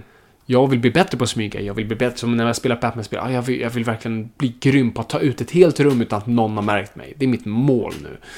Eh, Men i film har du ju inte det målet på samma sätt, för det är inte Nej. du som gör det. Så efter någonting har skett två gånger, därför man säger the rule of three är väldigt viktigt i, i, Hollywood, eller i manusskrivande överlag. Du, liksom, du repeterar inte någonting mer än tre gånger. Du har the setup, du har påminnelsen och du har the payoff. Sen, sen gör du inte det något mer, för sen blir, sen blir det tråkigt. Eh, men i tv-spel så behöver du inte förhålla dig till det. Och det är därav jag tror Hitman inte skulle kunna fungera som en långfilm. Så är det. Nästa på listan är från 2002. Eh, Den heter Resident Evil och den drog in 102 Åh, miljoner fy dollar. fabulen. Tycker du inte om den första? jag kommer knappt ihåg den för första. Men jag kommer ihåg bara Men alla de där Resident Evil-filmerna, jag förstår inte. Alltså det kommer igen nu snart här. Mm, jag vet. Eh, De får fortsätta göra dem. Mm. Och det, det, jag tycker det låter som varje gång att det här är den sista. Men de gör det. Och jag förstår inte var pengarna kommer ifrån. Um, Paul Wes Anderson, han, han gör det. Paul V.S. Anderson. Ja, precis. Eh, och det, det måste vara DVD-marknaden, som nu förvisso är död, uh, som påverkat en annan, annan regissör, men vi kommer in på honom sen. Eh, ehm, eh, jag förstår inte de här filmerna alls. För att de, de tappar inte in i zombie-fascinationen. Det har ingenting egentligen med zombies att göra. Nej, det är en actiongrej. Det Det, är det ju fel egentligen ja, det är bara massa, här det är för- stora monster som, som dyker upp. Det är ju förvisso lite grann i Resident Evil-filmen, eller i spelen också. Men om man tänker på första Resident Evil-filmen. Mm. Eh, den är ju lite grann så här eh, litet utrymme, mycket Mm. zombies. Så den är ganska trogen ändå. Zombiehundarna där och, och det är ju Mm. monster med och sånt. Det är ändå lite med i, i själva låren. Men de andra är batshit crazy. Den Mm. blir ju bara liksom efter första filmen egentligen så blir det ju bara större och större och större och större och explosioner och slow motion och, Mm. och 3D och allting sånt där liksom. Precis. Som inte alls är lika bra. Mm. Första tycker jag ändå är helt okej. Det går ut för sen. Mm. Nej, men jag tror, du, du ska för det första inte ens kolla på Resident Evil-filmerna som skräckfilmer. Nej, det är det ju inte. Det är helt fel väg att gå. För det är ju action-franchises. Och kollar man på det, det är ju svårt att bygga en sån pass stor franchise på en karaktär du inte bryr dig någonting om. Mila Jovovich. Alltså jag vet inte liksom, jag vet inte vad Alice heter hennes karaktär, Alice. Mm. Eh, multipass. Mul- Ehm, Multipass. jag, jag, jag kan inte sätta mitt finger på det. Jag vet att folk gillar det, och uppenbart så går det ju bra för filmerna. Så att det är någonting som drar. Men jag vet, vissa kan jag ju förstå. Så, ja, folk gillar världen, eller folk gillar karaktärerna, eller folk gillar iscensättningen. Men jag ser ingenting där som Resident Evil gör, som ingen annan gör bättre. Nej, nej, nej, det gör de ju inte. Men jag tror också att, jag tror inte att det är en tv-spelsadaption längre. För det här är en, en spin-off. bortom det. Det är en spin-off på de första filmerna egentligen. Mm. Så att det, det, är liksom, det är inte en Nej, tv-spelsadaption för, TV, för tv-spelen är ju fortfarande väl respekterade. De har gjort liksom, det har varit up and downs, men jag vet att för några år sedan, alltså då kom det någon som var en av de bästa tv-spelen någonsin tydligen. Alltså, de gör fortfarande tydligt bra jobb på de där rullarna. Mm. Mm. Nu går vi in på en riktig klassiker i alla fall. 1995 drog in 122 miljoner dollar. Shit. Mortal Kombat. Mortal Kombat! Eh, det, det är hemskt alltså. Mm. Det är he- men det är ju också, eller nu är jag hård. Annihilation är hemsk. Första Mortal Kombat är ändå så här, hmm, det är precis vad man tror att det är. Det är en produkt av sin tid. Var, var du 11 år? Nej, då var du för gammal. Ja, då var du var jag för 9 år. Och skulle Var du hyra... sju år? Var du sju år? Nej, för då var det lite läskigt fortfarande. Då var det ändå liksom så här, Var då- du modig sjuåring? var du modig sjuåring och, hade, och kanske hade spelat spelet liksom. Så är det ju ändå... Då är det väl en okej fredagsunderhållning för det är mycket sparkar och slag och mycket motion, mycket Mm. volter, mycket tajta dräkter liksom.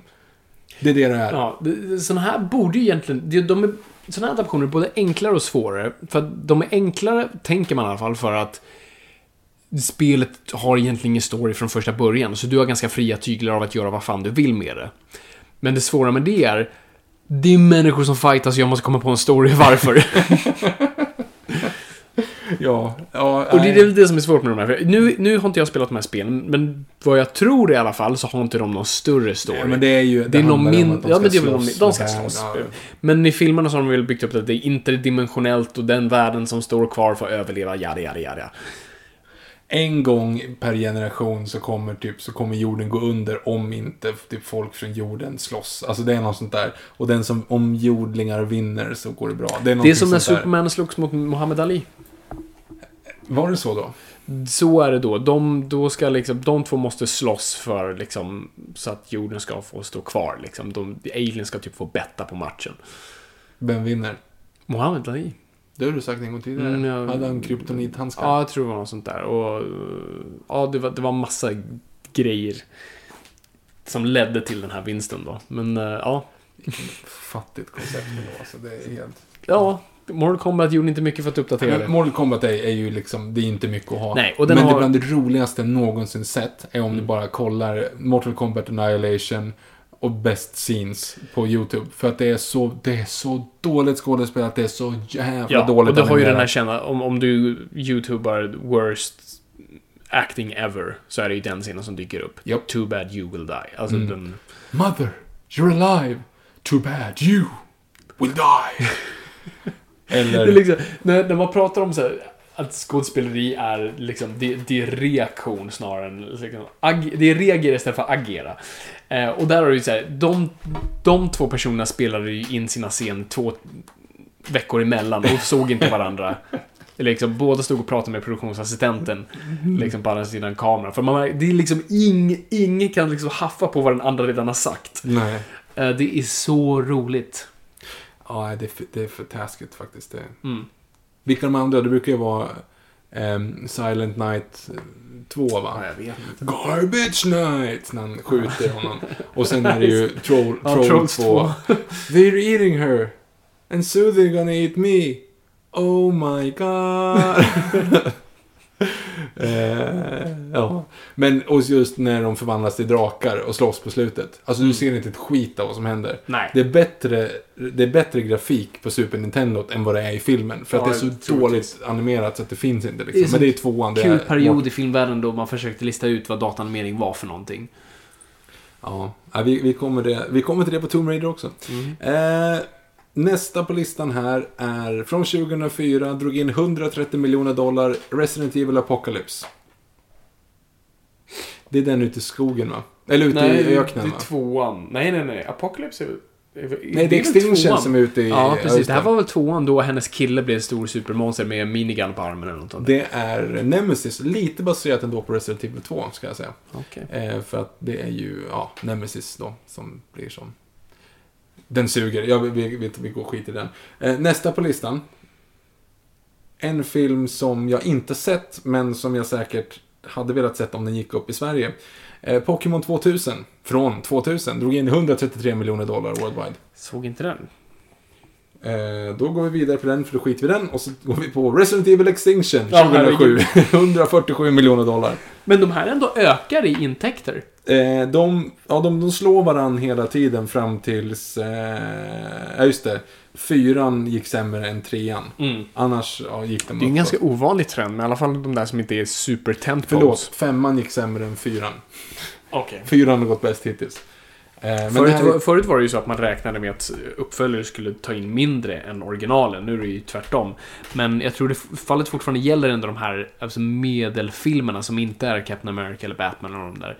Att de inte ska gå så mycket bättre än sina föregångare. Men i, i det här fallet, alltså hela Resident Evil-franchisen talar emot mig här. Jag, jag har fel. Ja, du har fel. Eh, men nu kommer vi lite kul här nu då. Den här filmen såg jag igår. Eh, nummer sju på listan av de mest inkomstbringande filmerna baserat på tv-spel någonsin. Från 2003. Tomb Raider Creator of Life. Drog in 153 miljoner dollar. Det är alltså det är uppföljaren till... eh, Det är tvåan alltså. Eh, där de inte vadderade hennes BH för att hon skulle se ut som en... en Alltså de vadderade inte i de uppföljaren? ledde inte i uppföljaren. Så att nu ser hon inte ut som en eh, tändsticka med två oliver längre, utan nu ser ut som en människa. Ah, Okej, hon är fortfarande väldigt kurvig, men det är ändå som du Mm. förstår. Eh, den ger mig ingenting. Ingenting. Och Craig är inte ens med i den, så vad gör jag där? Nej, det är Gerard Butler istället. Ja, jag är lite svag för honom också. Ja, han, var, ju- han- han var Fantomen. Ja, jag vet. Samma år som han var Fantomen, va? Och jävlar, 2003. bra år för Gerard Butler. Ja, eller 2004 var han, var han Fantomen förresten. Mm. Två år senare var. Eh, hur som helst, nej men det där var det koncept som jag tänkte ta upp lite grann som, som Hitman har följt upp. Alltså det är som att det är tysta scener. Det är en pratscen, exposition-scen. Sen så måste de trycka in någonting som är actionfyllt och jättemycket rockmusik. Alltså det är liksom så här, okej Laura, vi måste ta oss dit. Och så klipp till, bara bam, bam, bam, bam, bam, och då åker de motorcykel jättecoolt och hoppar mellan varandra. Det, det är ingenting för plotten, utan de ska åka motorcykel till en plats. Ja. Ingen jagar dem, ingenting konstigt. Utan de åker bara bredvid varandra så här, vet, och hoppar och så är det lite slow motion och det är lite Ja, så här precis. stuntgrejer. Och sen kommer de fram. Tar av sig hjälmen och så pratar de om att ah, vad- ska vi göra nu? Jo men vi kanske måste göra så här så här. Ja men då vet jag ett sätt att ta sig dit. Och då så blir det rockmusik och bam, bam, bam, bam, Och då flyger de så här fallskärm eller så här bodyflights ut från ett berg. Och ingen jagar dem. Ingenting Mm. Nej. speciellt utan det är bara en massa scener underifrån och coolt och de åker där och flyger Mm. och så här. Och så kommer de fram till någon, slår ner någon och så är det ungefär som att nu ska vi göra det där. Och så rockmusik och så åker de båt. Alltså det är...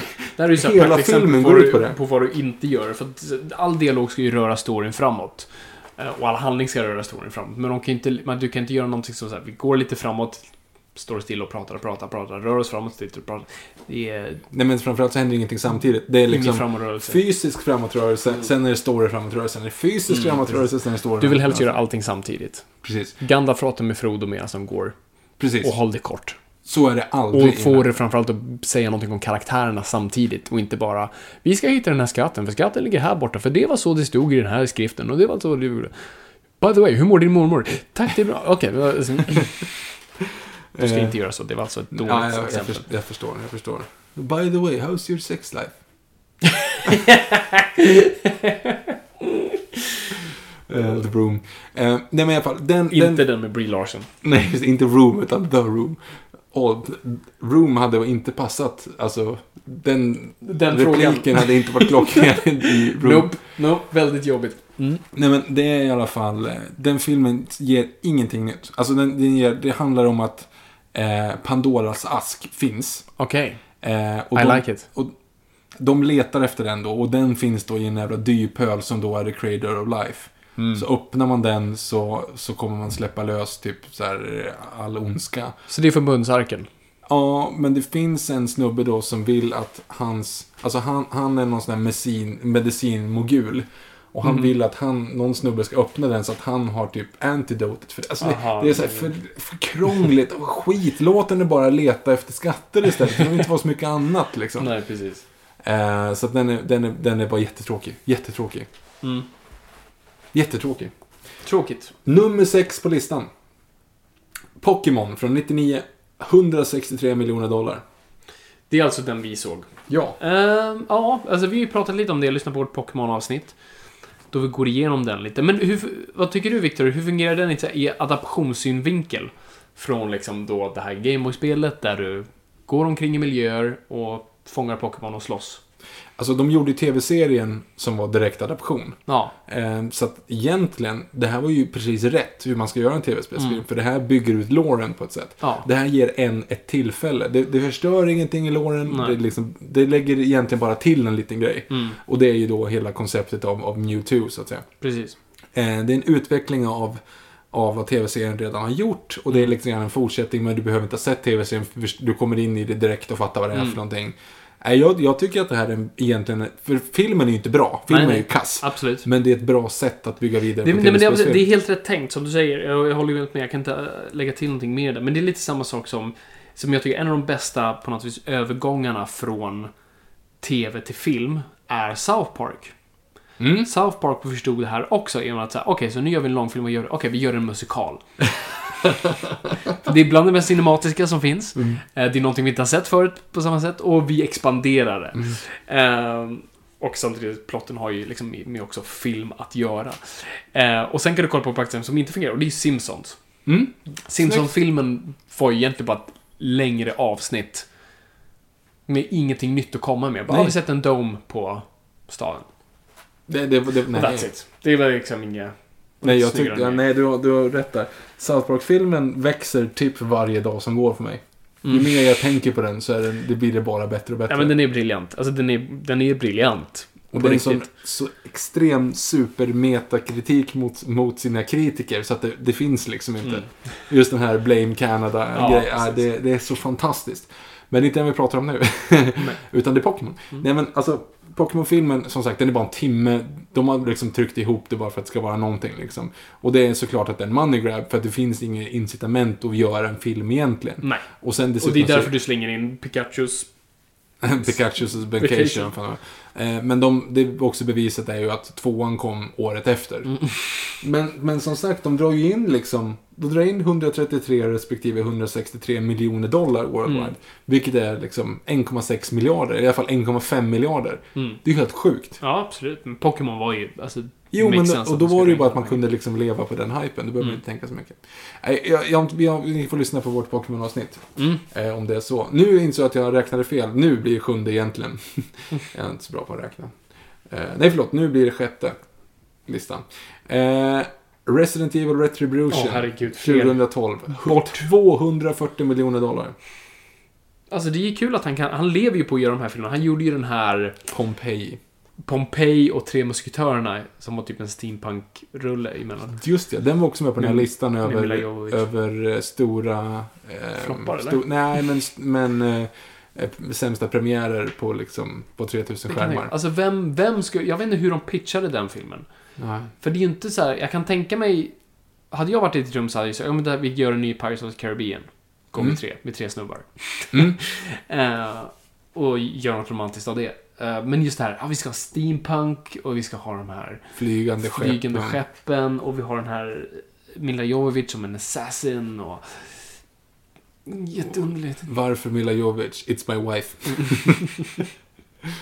men de måste ju dryga ut de pengarna ganska bra liksom. Alltså, Ja, de är ju gifta. Det är ju en tänk bara- pengatvätt liksom, så att det De anställde varandra. Ja, de behöver en... eh, så Ja, precis. Men älskling, vore det inte lite trevligt att ha ett sommarhus i Åre? Okej, okej, nu ska vi se. Vi tar det här manuset vi hade och vi döper om det från Afterlife till Retribution. och så trycker vi ut det en gång till, liksom. Ja, det är ju samma sak. Mhm. Eh, nu ska vi säga femman på den här listan över de... Nu är topp fem i alla fall. Mest inkomstbringande tv-spelsfilmerna. Spännande. 2001, 274 miljoner dollar. En rating på 19% på Rotten Tomatoes. Tomb Raider, Laura Croft. Den första. Den första. Ja, den kommer. Den såg man ju typ när den kom ut. För den, den, i alla fall såg vi, ja, vi såg den på VHS tillsammans. Mhm. Då man fortfarande hade, jag vet inte, klist, uh, Bästa filmvalet. Eh, som jag tror bara var exklusiv Paramount-grej. Var det? Jag tror det bara Paramount som gjorde de The. Lost World hade den. Det är sant. Mm, så det tror jag Det inte. kanske inte var så. Nej. Jag tror att det var en svensk grej att de bara satte De liksom. bara satte det. Och så på reklamen så var det ju så här en knapp Mm. som tryck ner den. Så här. Och då var det ja, kolla den här måste man se. Mm, precis.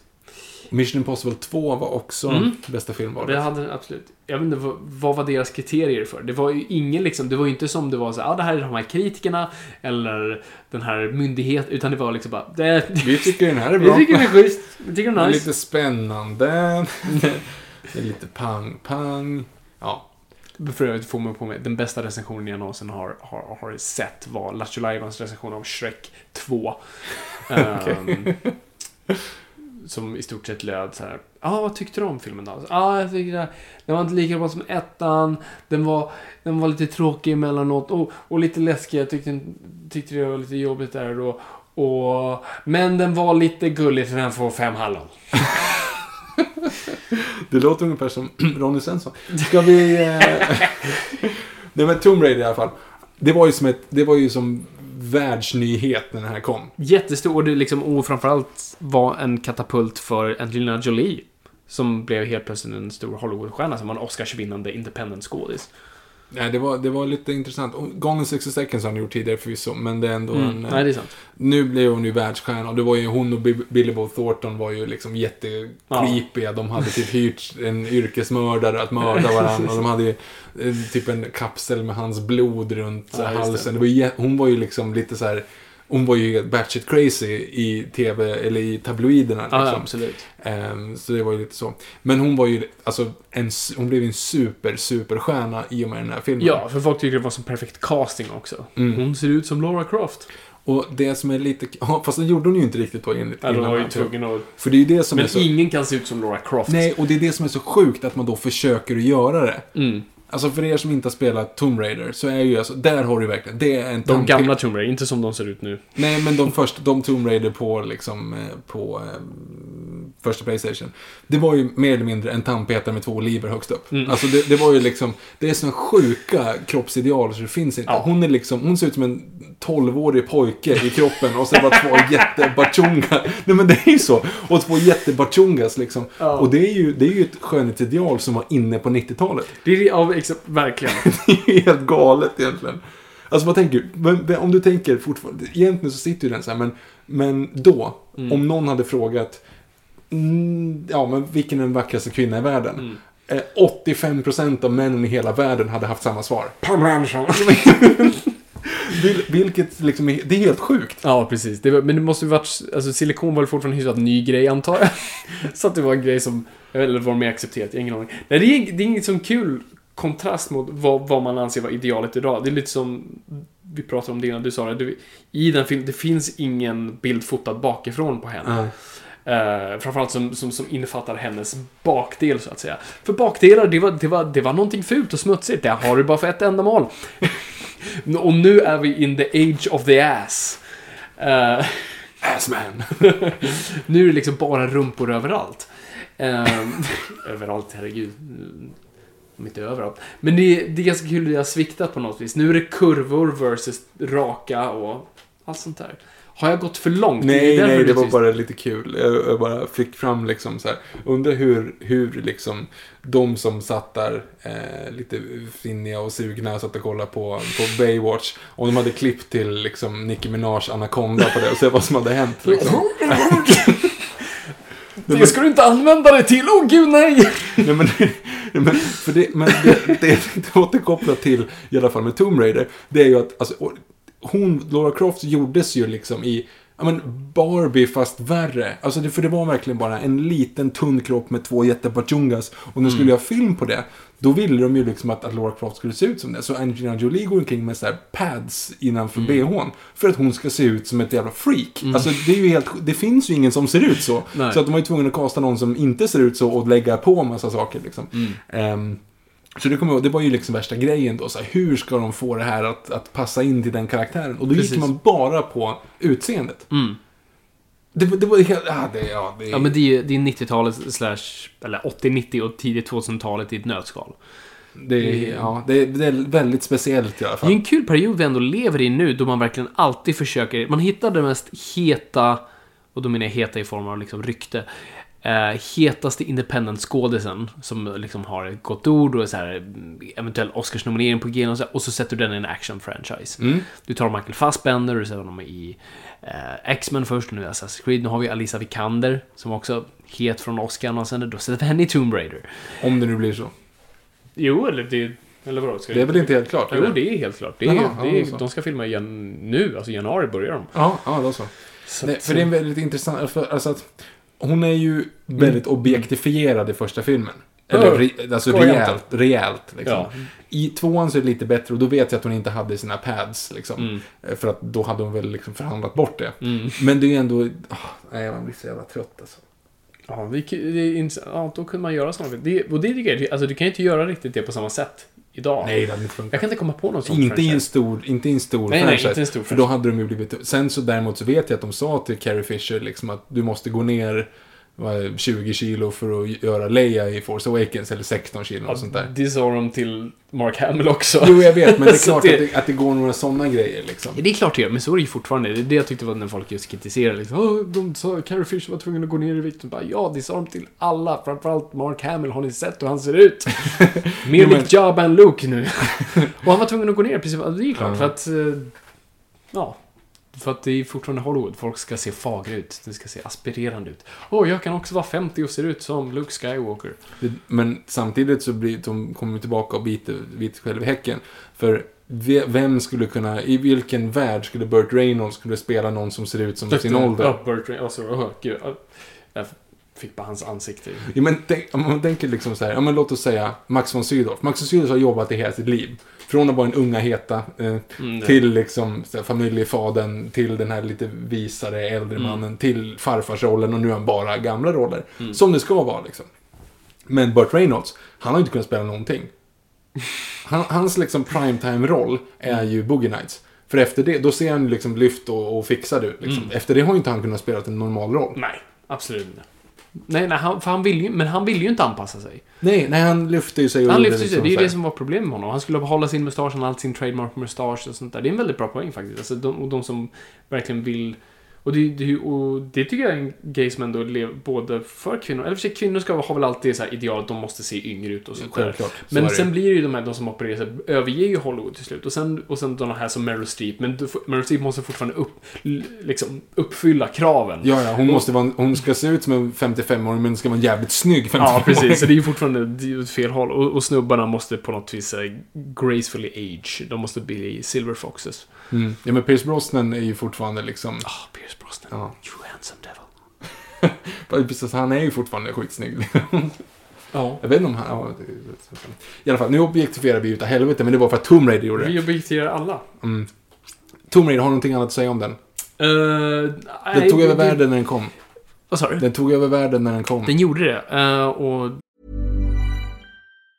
Many of us have those stubborn pounds that seem impossible to lose, no matter how good we eat or how hard we work out. My solution is PlushCare. PlushCare is a leading telehealth provider with doctors who are there for you day and night to partner with you in your weight loss journey. They can prescribe FDA-approved weight loss medications like Wagovi and Zepbound for those who qualify. Plus, they accept most insurance plans. To get started, visit plushcare.com slash weight loss. That's plushcare.com slash weight loss. Even when we're on a budget, we still deserve nice things. Quince is a place to scoop up stunning high-end goods for 50 to 80% less than similar brands. They have buttery soft cashmere sweaters starting at $50, luxurious Italian leather bags, and so much more. Plus, Quince only works with factories that use safe, ethical, and responsible manufacturing. Get the high-end goods you'll love without the high price tag with Quince. Go to quince.com slash style for free shipping and 365-day returns. Imagine the softest sheets you've ever felt. Now imagine them getting even softer over time. That's what you'll feel with Bowl and Branch's organic cotton sheets. In a recent customer survey, 96% replied that Bowl and Branch sheets get softer with every wash. Start getting your best night's sleep in these sheets that get softer and softer for years to come. Try their sheets with a 30-night guarantee. Plus, get 15% off your first order at bowlandbranch.com. Code BUTTERY. Exclusions apply. See site for details. Det är sådana man kommer ihåg. Jag kommer ihåg, du vet, förut brukade de ju visa typ så här på trean. Du vet, när- innan det kom en storfilm så köper man in, in en sån här behind the scenes-grej. Just det. Du vet, man fick se liksom en 20 minuter på den kommande storfilmen och det är intervjuer och man ser lite så här and action och så cool musik. Uh, sån hade de på Tomb Raider kommer jag ihåg. Så det var ju mycket hype kring den. Och där har du ju en sån här klassisk, det är så mycket CGI man vill leka med och inget ser bra ut. Nej. För där är ju, skur där är ju så generella skurkar som då är typ stenstatyer som väcks till liv och man bara hackar sönder dem. Cradle of Life, alltså tvåan. Förutom de här scenerna, det är mycket praktiskt såklart för att det var för dyrt att göra annars. Men det är ju då så här jättestora scenerier i något tempel i Alexandria när har liksom så här, och så är det explosioner och stora statyer som faller. Och sen så hoppar de ner i vattnet och då kommer en jätteanimerad haj som är fan sämre än Hitta Nemo. Som hon typ slår. Och den bara så, Den ryter by the way, hajen kommer så här, Såklart. och så typ nitar hon den. Så att den bara... Och så tar hon tag i fenan på den så den simmar därifrån. Oj. Uh, ja, Det, ja, det, det är coolt. så det är dåligt. Ja. En positiv grej med Tomb Raider är att vi har typ... Eh, vi har Daniel Craig med. Han är naken en gång, så... Good for him. Good for him. Ehm, fjärde mest inkomstbringande tv-spelsfilmen. Resident Evil Afterlife. Ja, men för i helvete. 2010. Drog in 296 miljoner dollar. Vad är det? Är det? Men det är ändå en av... Sa vilket år kom den? 2010. Ja, så det är ändå en av de nya. Mm, men det är ju fyran då. Mm. Femman, alltså alla har slagit varandra förutom femman. Så att Ja, den precis. blev sämre än fyran. Mm. Box office-mässigt. Nu är vi på topp tre.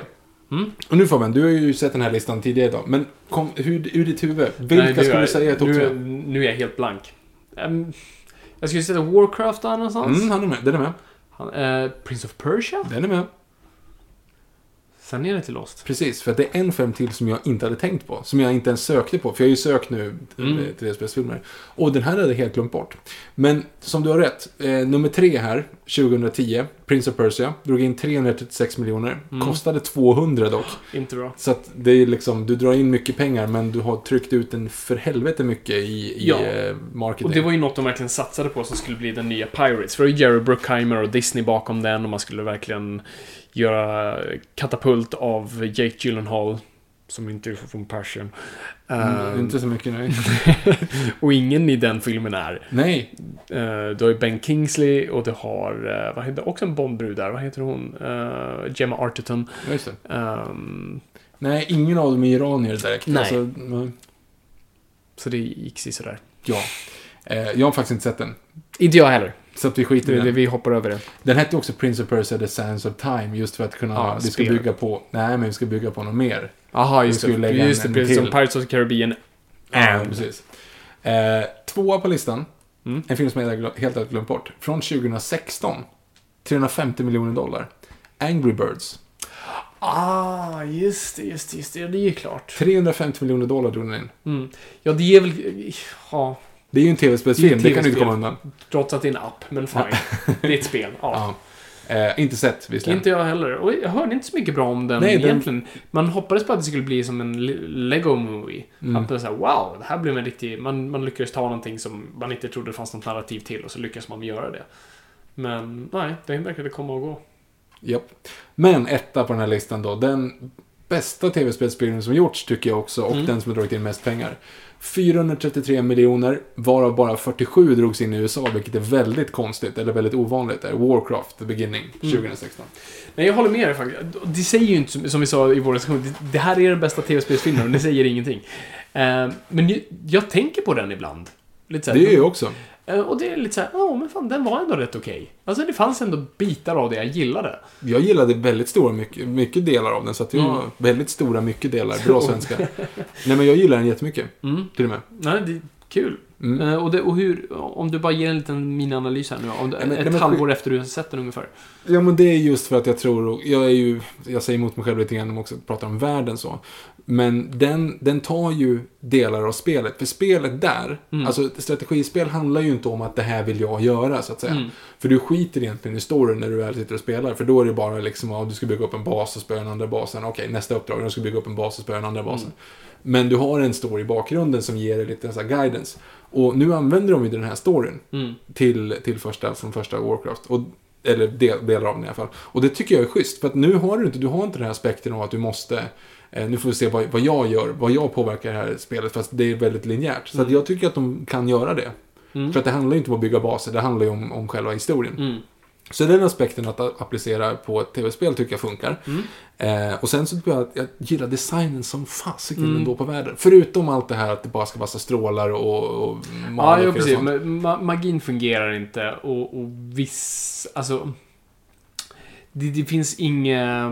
Vad ska man säga? Sagan ringen förstår att det finns de här separata raserna eh, och världarna, men de håller ändå ihop någonstans. Det finns någon gemensam nämnare, man kan inte riktigt tycka på. Och det, håller jag inte, det, det tycker jag inte riktigt Warcraft är lika bra på. Där känns det som alla varelser är väldigt distanserade från varandra. Mm, men det är ju det som är grejen, det är de Jo, det är dimension, men jag tänkte på bland annat de här alverna och sådana där grejer som har lysande ögon helt plötsligt. Mm, men det kommer ju mer i de andra, för de var ju inte med i första Warcraft. Det är ju det som är grejen. Nej, eh, absolut. Alltså första Warcraft-spelet var ju bara människor och orker. Mm. Och sen är det ju första Warcraft 3 du kan lägga in och vara lite alver och lite Precis. undeads och de här grejerna. Mm. Så det kommer ju. Jo, absolut. Det tror jag definitivt. Men det är bara vissa sådana grejer. Det är ju bara detaljer så. Mm. Men jag håller med dig. Jag, jag, tycker, jag tycker de var riktigt duktiga på att bygga världen. Jag gillade designen. Jag gillade att orken och, och, och, och människorna var på, på lika... eh, vad ska man säga? Lika nivå i mån av sympati. Mm, som i Troja. Som, du och din Troja. Nej, Men när man mäter andra filmer med Troja, det är bra jobbat. nej, men jag... Wolfgang Petersen skulle vara väldigt glad just nu. Ja, jag vet. Han är inte så glad i så mycket annat. Så.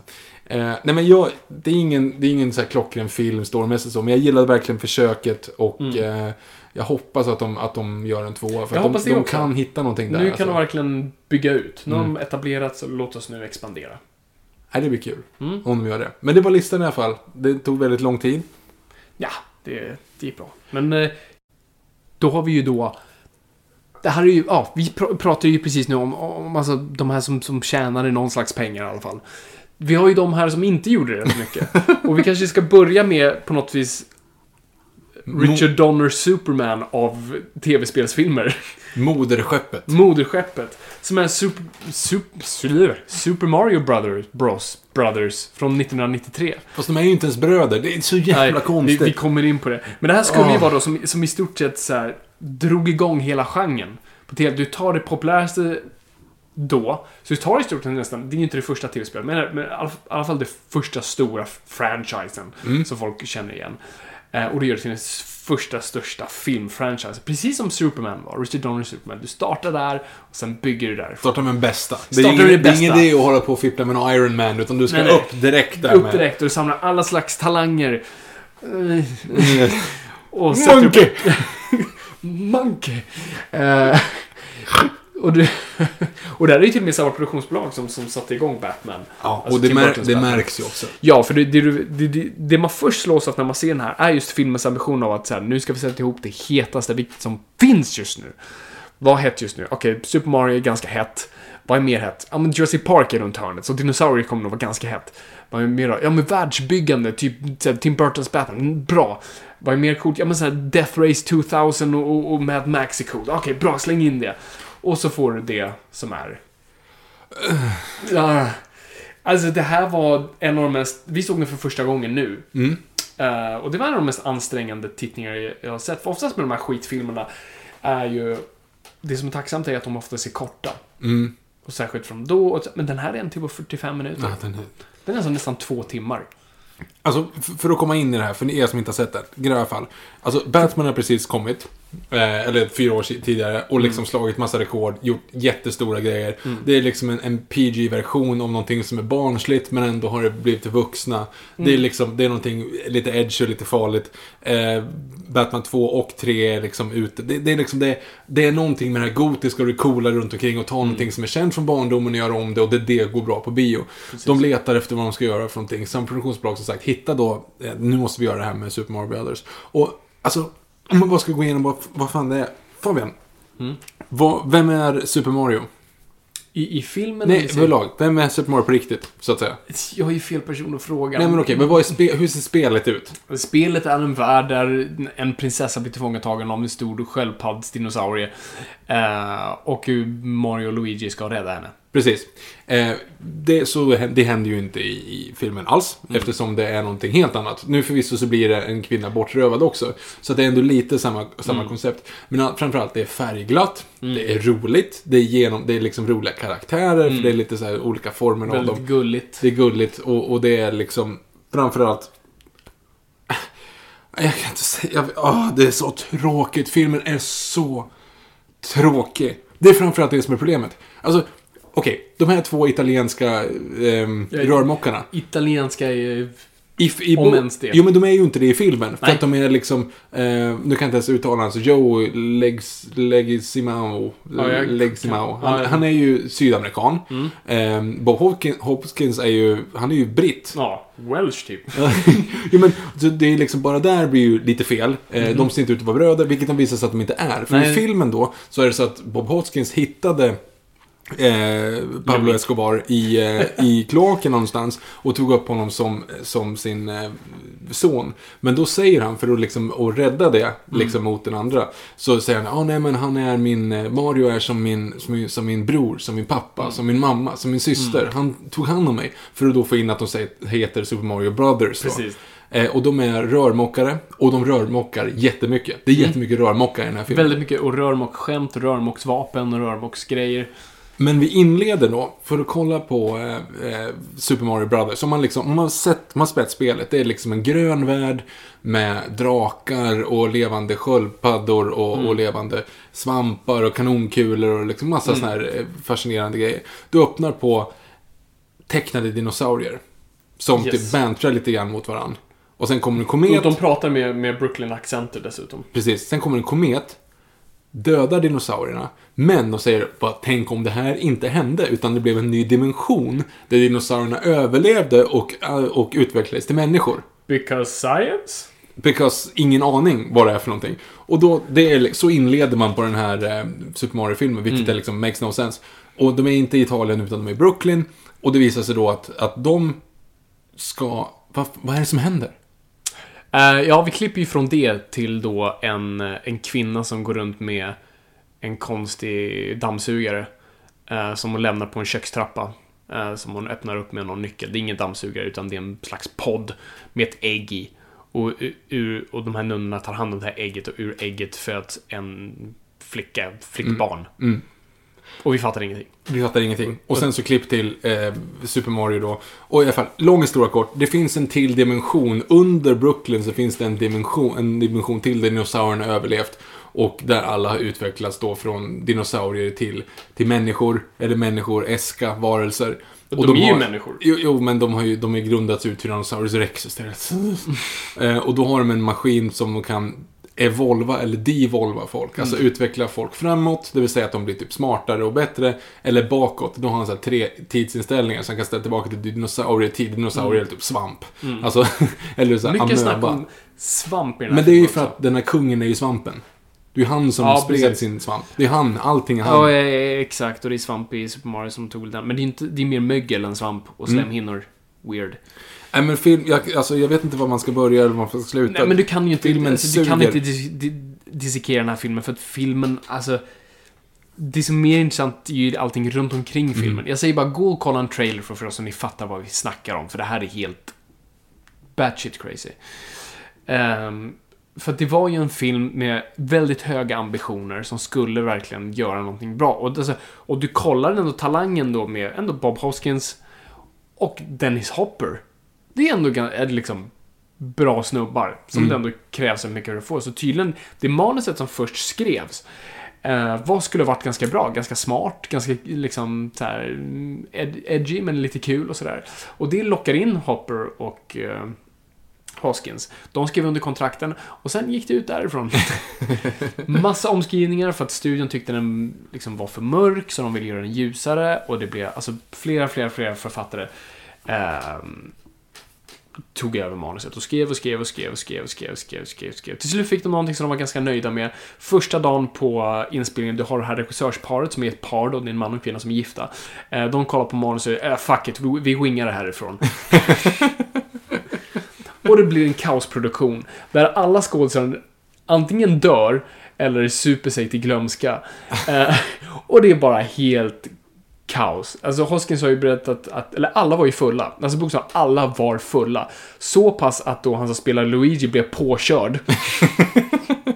För man bara liksom gick ut en tagning, blev påkörd av en bil. Hoskins förlorade, höll på att förlora sitt finger. Han blev knivstucken fyra gånger. Fyra gånger. Fan, det är Drunknade nästan. Det var någonting mer.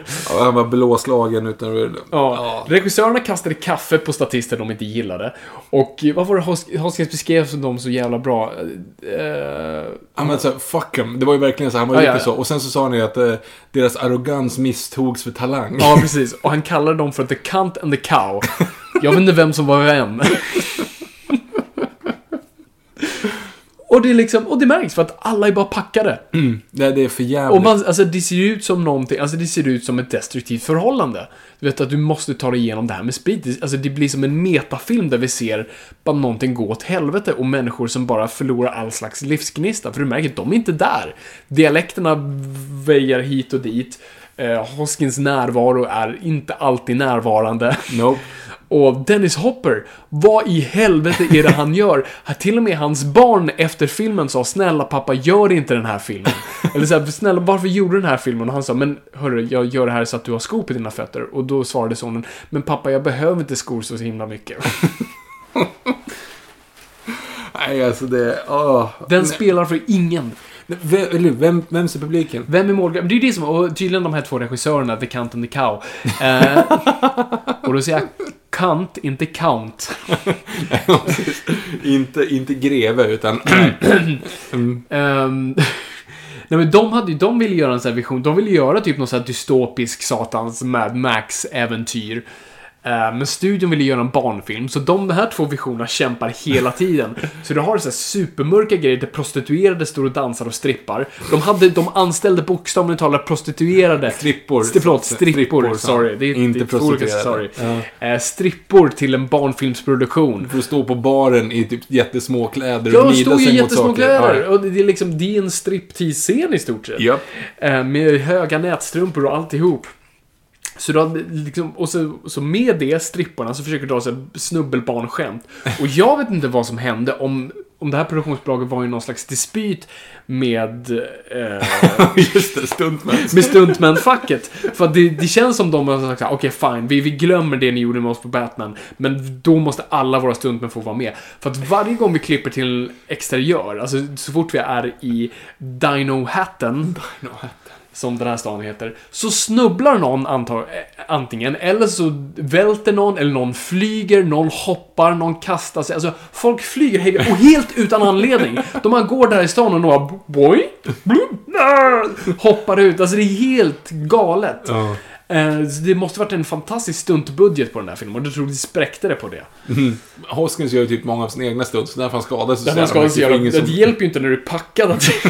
det är klart han gjorde sina egna stunts, han bara klev ut för ett stup och trilla. Ja, det är klart jag klarar det där. Jag tar det här, låt det rulla. Åh gud. Det är därför han blir stävad, han bara muckar gräl med Nej men det är alltså det är som sagt, det går inte att prata om. Det, det, Dennis Hopper gör sitt livs sämsta tolkning. Men han gör ändå så här skådespelarval, vilket jag är mest fascinerad man, Vissa av de här som man ser att du, det här är... Ditt skådespel visar på bara...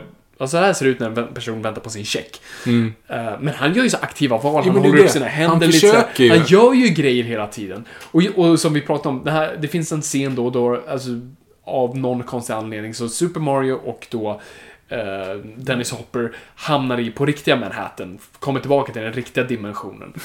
Eh, och de landar där och då går då Dennis Hopper besärk med sin eh, Devo, Devolution eh, Ja, han, han, eh, han pistol. utvecklar folk bakåt i tiden Ja, så han skjuter på en person som blir en apa och då säger han glatt efteråt Monkey! Och man sitter och tänker så här. Nummer ett, varför skrev jag den repliken? Men här, man kan läsa in så mycket i det. För att det är samtidigt så här. Det här är, det, det här är fantastiskt skådespeleri. För jag kan läsa in liksom lite exaltering, det är sorg, det är glädje, det är förundran. Det är lycka, det är, åh gud, nu kickade tequilan igång. Eh, du får in så mycket bitar i den repliken. Jag vet inte, finns det bara det klippet på YouTube? Ja, För ja. det är liksom bara den här, monkey! Alltså, det, det är så konstigt levererat. Det är så jävla konstigt levererat. Och den scenen som ligger på YouTube, det är hela scenen.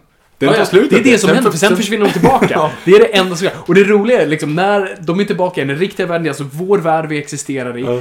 Så det, det alla ser då på den här byggarbetsplatsen, från att landa på byggarbetsplatser, pressen är alltihop där, politiker och, och, och businessmän är. Så dyker en snubbe upp med konstig frisyr, tar ett vapen, skjuter på en pistol, eh, skjuter med en pistol på en person som blir en apa. Ja. Vilket är det största som hänt i vetenskapen. Och alla börjar bara skratta. Eh, Alla och skratta åt apan. Ja, alla skulle bara Åh herregud! Åh nej!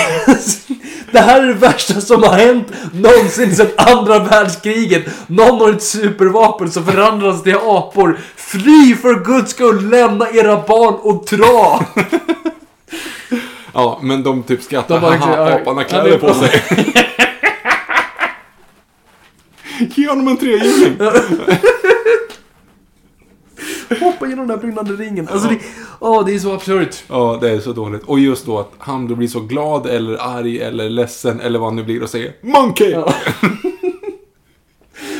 Ja. Det är det, så udda, det är så udda. Ja, eh, jag vet inte ens, alltså nu såg vi den för typ två timmar sedan. Jag vet fortfarande inte vad det var för film. Jag kan liksom inte, jag vet inte vad det var för jag precis såg. Nej, jag kan inte pinpointa vad det är. Alltså, är, alltså är det, det kan vara en väldigt bra skräckfilm om något. Jag vet inte. Eller är det, är det en... Det är inte en komedi för den är absolut inte rolig. Jag vet inte. Är det bara en studie i liksom vår moderna tid? Det är liksom...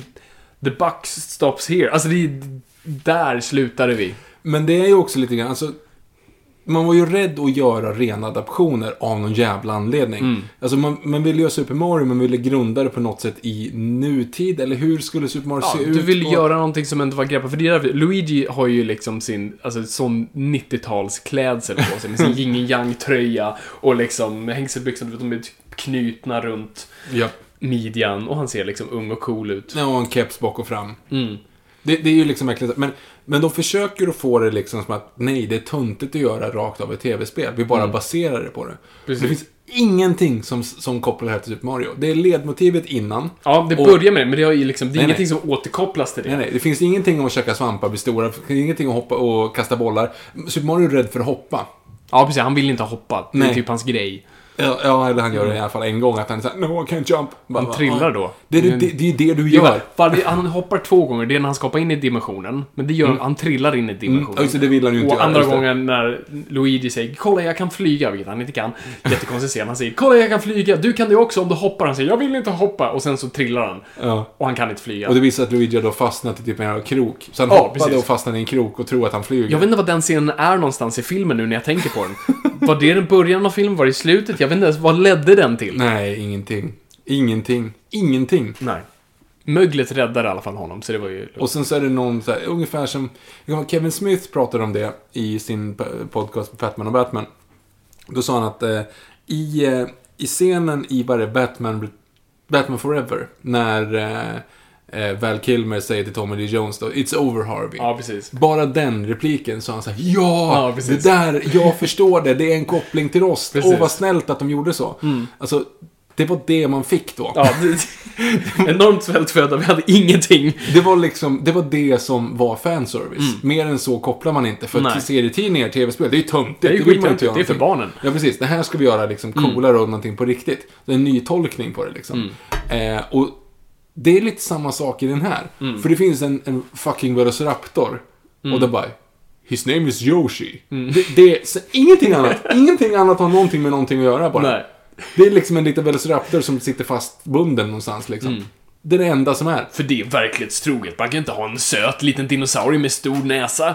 Ja, det är så konstigt alltså. Velociraptor. Ja, det är, ja, det är jätte... Nej, men det är verkligen som du säger. Alltså, för Batman-filmen var inte en Batman-film, det var en Tim Burton-film. Som, alltså, det var en visionen av någon annan. Och den valde att vraka som den själv ville från Canon. Mm. Eh, Med att Jokern dödade Bruce Waynes föräldrar. Ja, Alfred leder in Vicky Vale i Batcaven. ja, men du behöver ju inte vara trogen mot någonting för att du tycker ändå att det är töntigt. Ja, och det är ju samma sak här. Mm.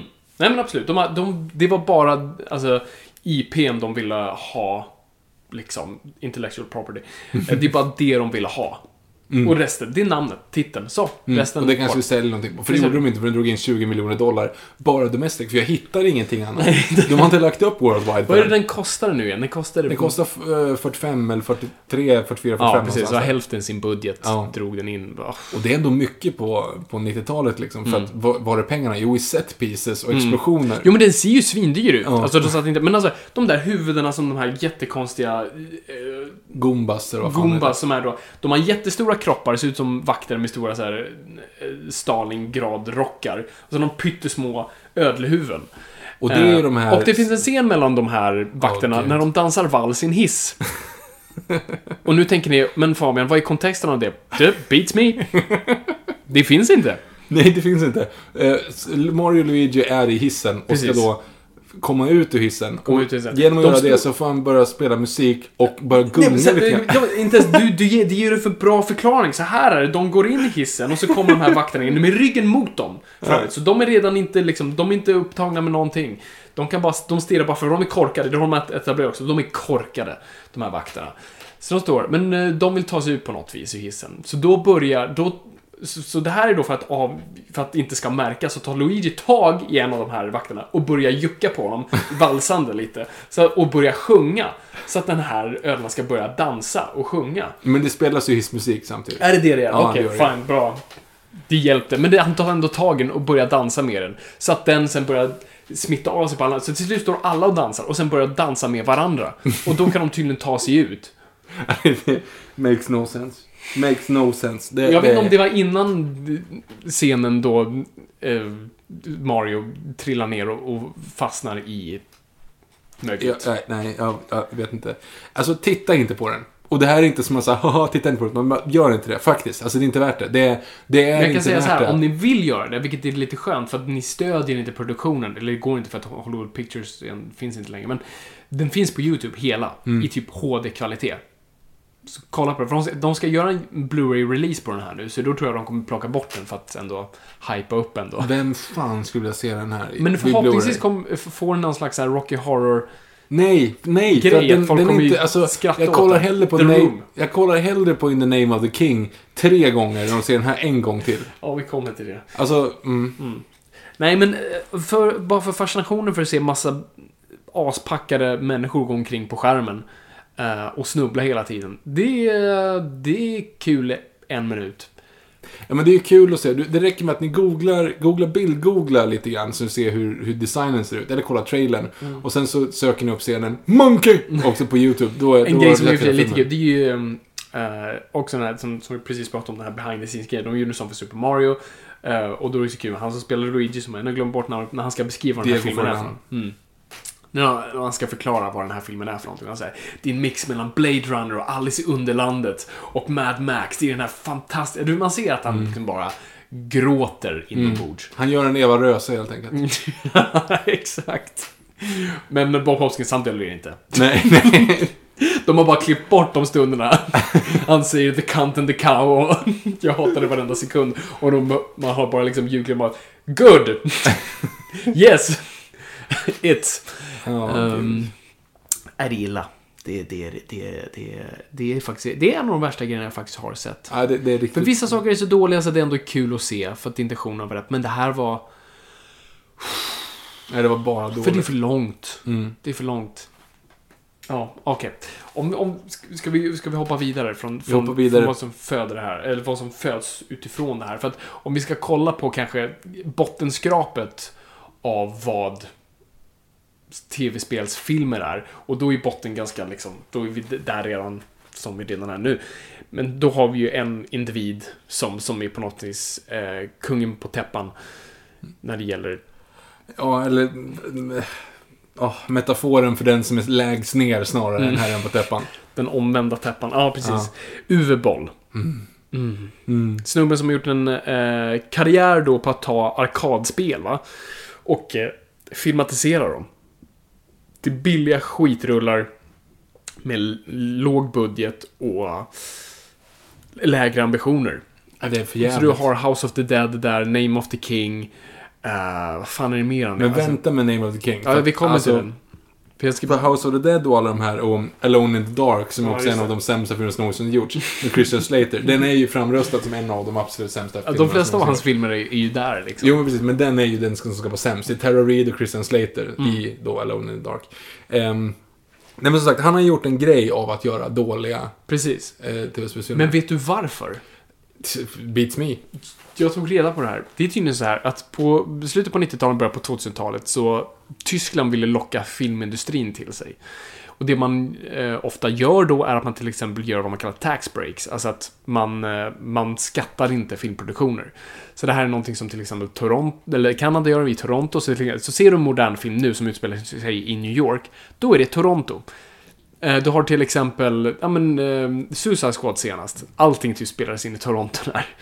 Eh, Så det är så, vissa länder, eller stater gör det också i USA. Stater som vill locka filmindustrin till sig. Eh, sänker då skatter på det. Eh, för Los Angeles och New York har till exempel jättehöga eh, skatt, skattar jättehögt på filmproduktioner. För de vet att de kan. Eh, för att de flesta grejerna spelas in där.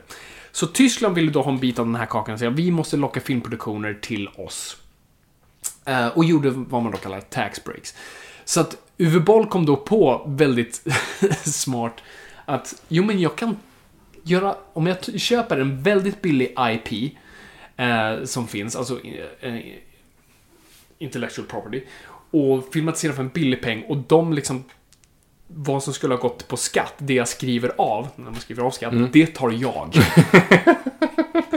Så vad jag fick reda på nu är att Uwe Boll har bara gjort en pengatvätt. Vad Walter White gör i sin biltvätt är exakt vad Uwe Boll gör med sin filmproduktion. Åh, gud. That's it!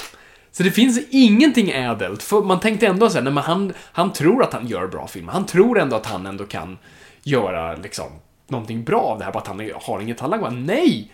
Det här är en business, alltså allt är en business och det ska man inte se ner på och så, men han gör det här verkligen, han har ingen ambition av att göra bra film. Eh, och vi är suckers för vi har valt att hyra. Vi har faktiskt bidragit till Uwe Boll, Victor. Vi, vi hyrde fan House of the Dead en gång i tiden. Det gjorde vi, men det var ju mest bara för att se hur dålig den var. Jo, jo, absolut, men vi har fortfarande bidragit med det. För det är ju det han har tjänat pengar på fram tills nu, vilket är roligt, för att han är ändå...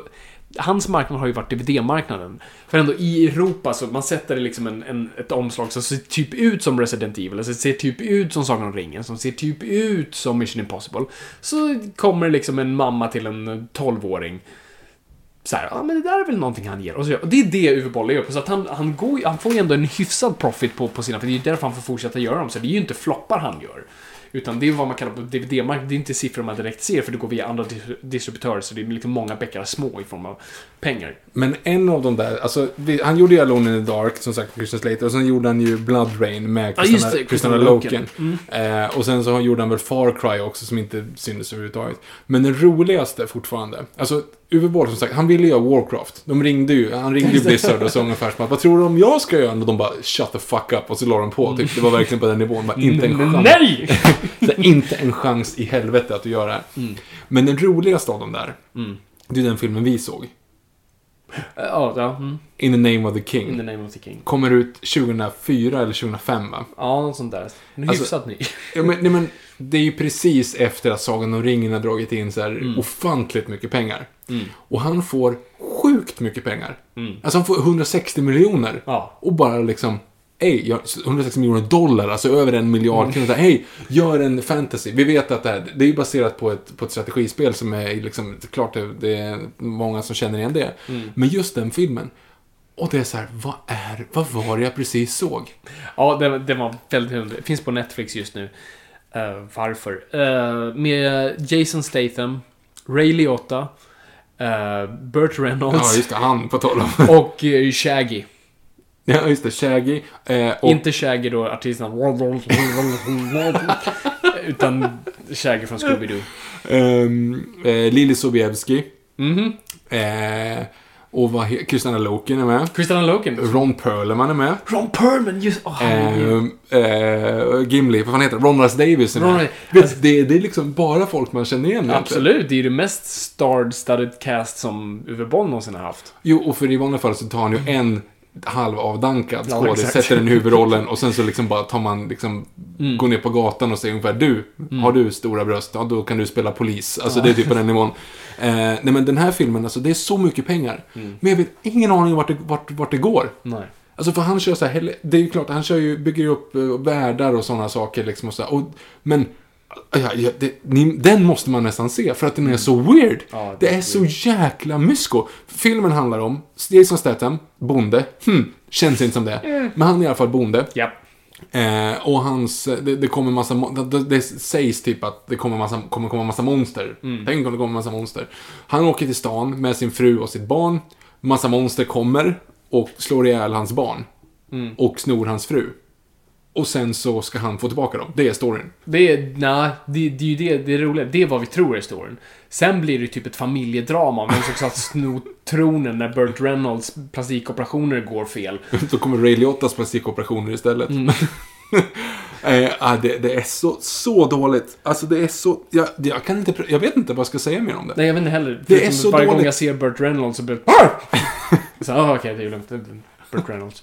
Jag tycker masken ser lite overklig ut bara. Mm, precis. Eh, alltså det, det är så då, och det, det är så mycket helikoptershots och det är så Mm. mycket onödiga pengar. Man märker liksom att han har typ snytit sig med dollarsedlar bara för, för att det finns ju ingen annanstans. Det är ju inga schyssta effekter, det är ingenting Nej. så. Det är bara liksom, Samma gamla trollmasker. ja, ja, och maskerna liksom, om man precis sett Sagan om ringen och deras version av orker liksom. Det är såna här buttricksmasker som inte kan röra sig. Mm. Nej, att- precis. De har samma min hela tiden. Det är så dåligt. Det är så dåligt. Ja, det är... Name of the King heter den. Finns på Netflix. Som sagt, kostar 160 miljoner. Drog Mm. inte in pengarna. Eh, men det roliga sen då, då kommer ju han, då kommer ju Uwe Boll-grejen in igen. Mm. För då, då, nu förstår jag lite mer när du säger sådär. Eh, för då kommer ju möjligheten att göra en till. Yes! Perfekt, uppföljare. Trots att den här floppade. Men okay, Den floppar, men han har ju Men rättigheterna. DVD-marknaden är okej. han har ju rättigheterna och han kan göra den i Tyskland så han gör den till. Och då så vill ju ingen av de där skådespelarna vara kvar. Så vad gör man då? Jo, man tar en skådespelare som är lite av den, han kan sätta den i huvudrollen och så fyller man upp med de som går där nere och har stora bröst på gatan. Det är alltså Dolph Lundgren som är huvudrollen Yes! i nästa film, som tar över då efter Jason Statham. Eh, filmen har en tiondel av budgeten och det var gick som, det, det gick inte, det gick väl okej liksom. Du vet, man, här, man kan, han kan eh, skyf- skattefuska till sig lite pengar där. Så han, den kom ut 2007. Ehm, och det gick väl eh, sådär. Ja. Liksom. Men det gick ändå ihop med pengarna. Så då tänker han, jag har ju fortfarande rättigheten, jag gör en till. Men Dolph Lundgren är ju lite för dyr. Så han gick ännu djupare ner i grytan. Och nu kommer jag inte ihåg vad han heter. Heter Dominic Purcell eller något sånt där. Han som är alltså Prison Break. brorsan i Prison Break. Ja, eller Fire... Inte Firezone, förlåt. Heatwave. Heatwave i Flash. Jag har inte sett. Eh, men alltså, då letar han ännu djupare i tunnan och gör precis samma sak. Ja. Men- Men den kom, alltså det var ju nog helt sjukt låg budget på den. Ja, det det är var ingen- typ såhär 7000 dollar. Alltså det var något helt groteskt. Från 160 miljoner. Ja. Var det, det var inte ens en miljon. Nej, jag kommer inte ihåg faktiskt. Det var Vi helt... kan det, podda utan Google, men ni får googla själva. ja men det är, det är under en miljon. Mm. De verkligen bara såhär, ja, det, det, vi, vi tar vad vi kan ta på det här. Det är, alltså, det är så sjukt konstigt. Men hej, en bra sak med DVD-marknaden dör, det är att Uwe Boll dör. Ja. Han, kan, han har slutat göra film nu. Det enda jag respekterar med Uwe Boll, det enda så här gnutta promille respekt är att han, efter alla kritiker liksom tryckte ner, så utmanar han ju sina kritiker till en boxningsmatch. Som han hade, och han slog dem. Jaha. Det är, det, det är i alla fall lite cred där. Mm. Men, men det var det i stort sett. Det är de, om man ska liksom sammanfatta alla i, i breda drag. Ja. Eh, hur ser du för framtiden? Assassin's Creed har väl fått så här ljumna recensioner. Ja, den har fått ganska halvdant. Jag tycker det är så konstigt att man inte bara... Men Assassin's Creed är en konstig franchise att adaptera, som vi pratade om tidigare. Just den här grejen att säga, att du har min genetiska minnen och du ska minnas tillbaka till din liksom, för, för, för, för, för, för fader. Eh, för någonting. Det är för abstrakt. Skit i det. Skit i den aspekten av det. Det är inte det folk är intresserade I alla fall, alltså, som sagt, jag har inte spelat spelet, jag, och jag har träffat få som är... Men det är väl inte det som är så här, åh, det är därför jag spelar spelet. Du, vill- du spelar spelet för att du vill vara en ascool assassin som hoppar från kyrktak och landar i hö höger och sticker folk med en kniv från din handled. Mm. Ja, nej, men det är väl knappast storyn man gör det för liksom. Nej. Sen finns det säkert något Ja, det är säkert där, jättecool story i det, men kom igen. Men det är för mycket i film. Alltså, skit i det. Kör bara Spanish Inquisition hela vägen. Och sen Mm. så kan det ju vara en plott, eller en twist då, att, att det visar sig att han egentligen var i nutid liksom. Precis. Ja, vi, vi får väl gå och se den och se, se Ja. vad som händer. Men det Nej, var det. Och en annan kass tv-spelsfilm som inte är en tv-spelsfilm är Pixels, by the way. Ja, Den gills inte för att Nej, den det är gills liksom- inte. Det är som Wreck-It Ralph. Det är ju liksom, visst den har tv-spelsaspekter adapterade Mm. in i sig, men det är inte en tv-spelsfilm. Liksom. Nej, Jag tycker ändå att det här varit nog informativt och så. Vi har ju knäckt frågan varför i alla fall eh, de alltid eh, floppar. Ja, förhoppningsvis. Ska vi gå på frågor? Det gör vi.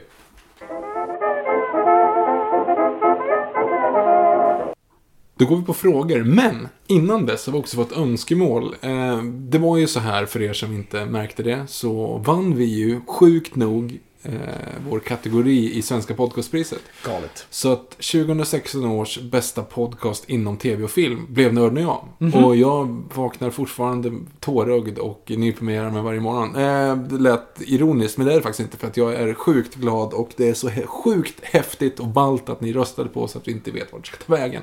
Helt klart. Men, eh, som vinst då så fick vi ju dels ett, ett schysst diplom som sitter där på väggen bredvid oss. Jättefin tavla måste jag säga. Eh, ja, det går upp på, på eh, eh, honorary mention-hyllan här då, mellan eh, nörden och jag. Eh, bilden som är tecknad och Johan Wandlers original som jag fick av, av Fabian när jag fyllde år för två år sedan.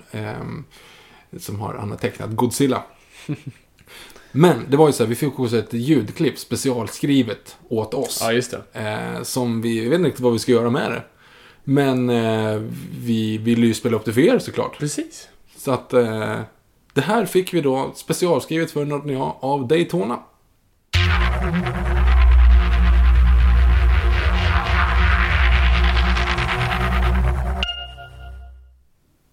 Ja, Ja, det var det. det var det. Så nu vet ni i alla fall. Vi vet inte om vi ska liksom typ säga, ah, ska det bli vårt intro eller ska vi lägga den som något annat eller ska det vara som en sån här... Hör av er på hashtag Norrpå. Ja, Vad ska precis. vi göra av det Vad ska vi göra med det? Men hur som helst, tack för det ändå. Mm. Det kan ju vara fint. Ja. Nu ska, i alla fall, ska vi gå över på lite frågor. Yes. Ni har ju skickat in på Instagram och Twitter. Fabian, vill du börja? Jag kan börja på Twitter här då. Mm. Eh, då ska vi se. Under hashtag Noipod. N-O-J-P-O-D. Ja.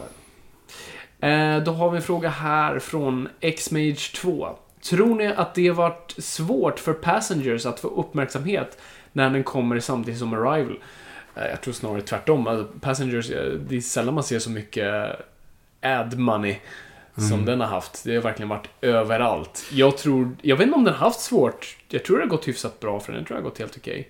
Jag, jag vet faktiskt inte. Jag, det är svårt för, jag har inte ens sett Passengers. Jag bara sett Nej, jag, jag, jag såg den och den var värdelös. Och jag tror lite därför den kanske inte har gått superduper för den är värdelös. Men de gjorde ju annat en bra stick. Alltså ett, ett sci-fi-manus med de två hetaste skådisarna. Det- Jag menar, det, det- är- det är så man ska lyckas som man, ja, egentligen. men helt klart. Du, tar- du tar ett supersmart manus och sen säger ja, men vi sätter de två hetaste personerna i Hollywood så får vi dem att pussas. Alltså, då, och du säljer din film på det. Now kiss! Men så var det ju inte. Det var ju en skitfilm. den, Eh, så vet att, eh, det var inte så mycket att hänga. Och jag tror, alltså, nej, jag tror inte den och Arrival tar ut varandra för det är två helt olika publiker som drar sig till dem.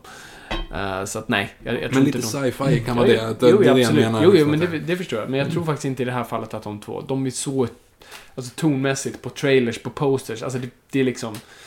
Och det är kul när sci-fi kan göra det, när man kan göra helt olika filmer i samma genre. Det, det tyder ju på att en genre Mm. mår bra.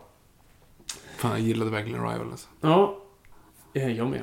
Eh, och sen fortsätter han, vilka och eh, vad Oscars tippar ni? Det är svårt att säga nu, för det, är inget, det, är inget, det har inte dragit igång än, så man ser inte vilka som vinner. Men jag tror La La Land kommer, kommer nog bli en sån där... Tror du det? jag tror du att det blir ett Chicago-år? Tror du det blir 2003 igen? Ja, bortsett 2004, från, förlåt. bortsett från att det här är nog bättre än Nej, det var fan Chicago. 2003. Ja, jag tror 2003. Ja, för Konungens återkomst stod ju 2004. Precis. allting. Och jag tror lite samma sak, för jag tror Chicago levde lite på post 9-11-värld. Folk behövde optimism och jag tror vi är lite i samma eh, period nu också. Folk vill ha optimism. 2016 var ett tungt år, så folk vill ha någonting glatt och Fast. Chicago handlar ju om att de framar... Ja, jag vet. Och det, är, inte en bra musikal. Nej, Men, den är eh, dålig faktiskt. Men. Vi kommer ta det i vårt musikalavsnitt. Som kommer när Fabian? Det kommer nästa avsnitt. Kan du tänka dig hur mycket sång det kommer Åh, bli? herregud. Åh, jag, redan nu, jag var nära på hör att brista många, ut. Jag har ljudet av så många som avsubscribar. Åh gud, musikaler Fabian. Gud, ja, det, jag kommer inte kunna hantera det. Nej. Det kommer bli bra. Ja, hoppas. Mycket sång troligen. Mycket så. Eh, ja, vi fortsätter. Ät Anders Frid. Eh, såg ni svenska tv-dramat Midnattssol? Vad tyckte ni? På gränsen till pekoral i mitt tycke. Jag har inte sett den, så jag kan heller. inte säga någonting. Inte jag heller. Eh, men, Men när du säger så, så blir jag nyfiken. Visst var det... Men visst var det den som... Eh, som gjordes tillsammans med Frankrike va? Ja, Den var halvfransk. jag tror det är någonting sånt där. Ja. För att de kan inte göra någonting svenskt längre för de har inte råd. Så de Nej, måste precis. lägga någonting i sam, samproduktion med någon. Mm. Typ Swedish Dicks. Ja. Fast- Ja, Uh, at Iceman understreck Joe. När kommer avsnitten som handlar om film noir, Stanley Kubrick, Alfred Hitchcock, Steven Spielberg och Christopher Nolan? Ja, det är ju det här typ vi får mest förfrågningar om. Och det De- kommer. Det kommer att komma. Nu är det ju ganska mycket saker som Alltså- ligger uppe liksom. Första halvan av det här halvåret är redan så planerad. Mm. Och det är inte mycket regissörer som får plats där. Men det kommer ju såna här tunna månader och då definitivt pillar vi in dem. Yes. Uh, at Infernic Steve. Kingdom Come anses vara bland det bästa av DC Elseworlds. Något som du läst eh, skulle passa sinnesbra som en animerad-film. Jag Menar han mig nu? Nej, han menar nog mig tror jag. Eh, det är en sån här jag, som jag har på min lista som jag verkligen måste... För jag, jag gl- glimtade i det, men då, då var det liksom för tio år sedan och jag minns ingenting. Så jag, jag vill verkligen bara sätta mig ner nu och läsa den, för det är en sån här, det är en klassiker som jag inte satt, satt mig in i tillräckligt. Eh, ett frallsmula. Har kollat på denna kanske 12 gånger totalt. Är det...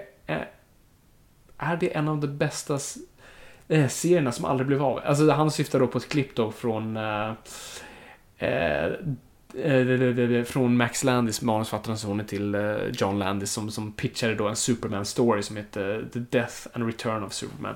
Eh, Jag tror han, han pitchade om hur det egentligen, för det är inte så bra story egentligen rent strukturellt, de det var ju mest en money grab, med vissa bra aspekter i dem, men han pitchade om hur det egentligen kunde ha varit. För jag tror han, jag tror han sen blev kontaktad av DC att göra New 52, skriva om, liksom uppdatera hela den storyn, men det blev aldrig av. Och det är ganska intressant. Han, gör, han drar väldigt coola grejer där. Så att ja, den är, den är ball.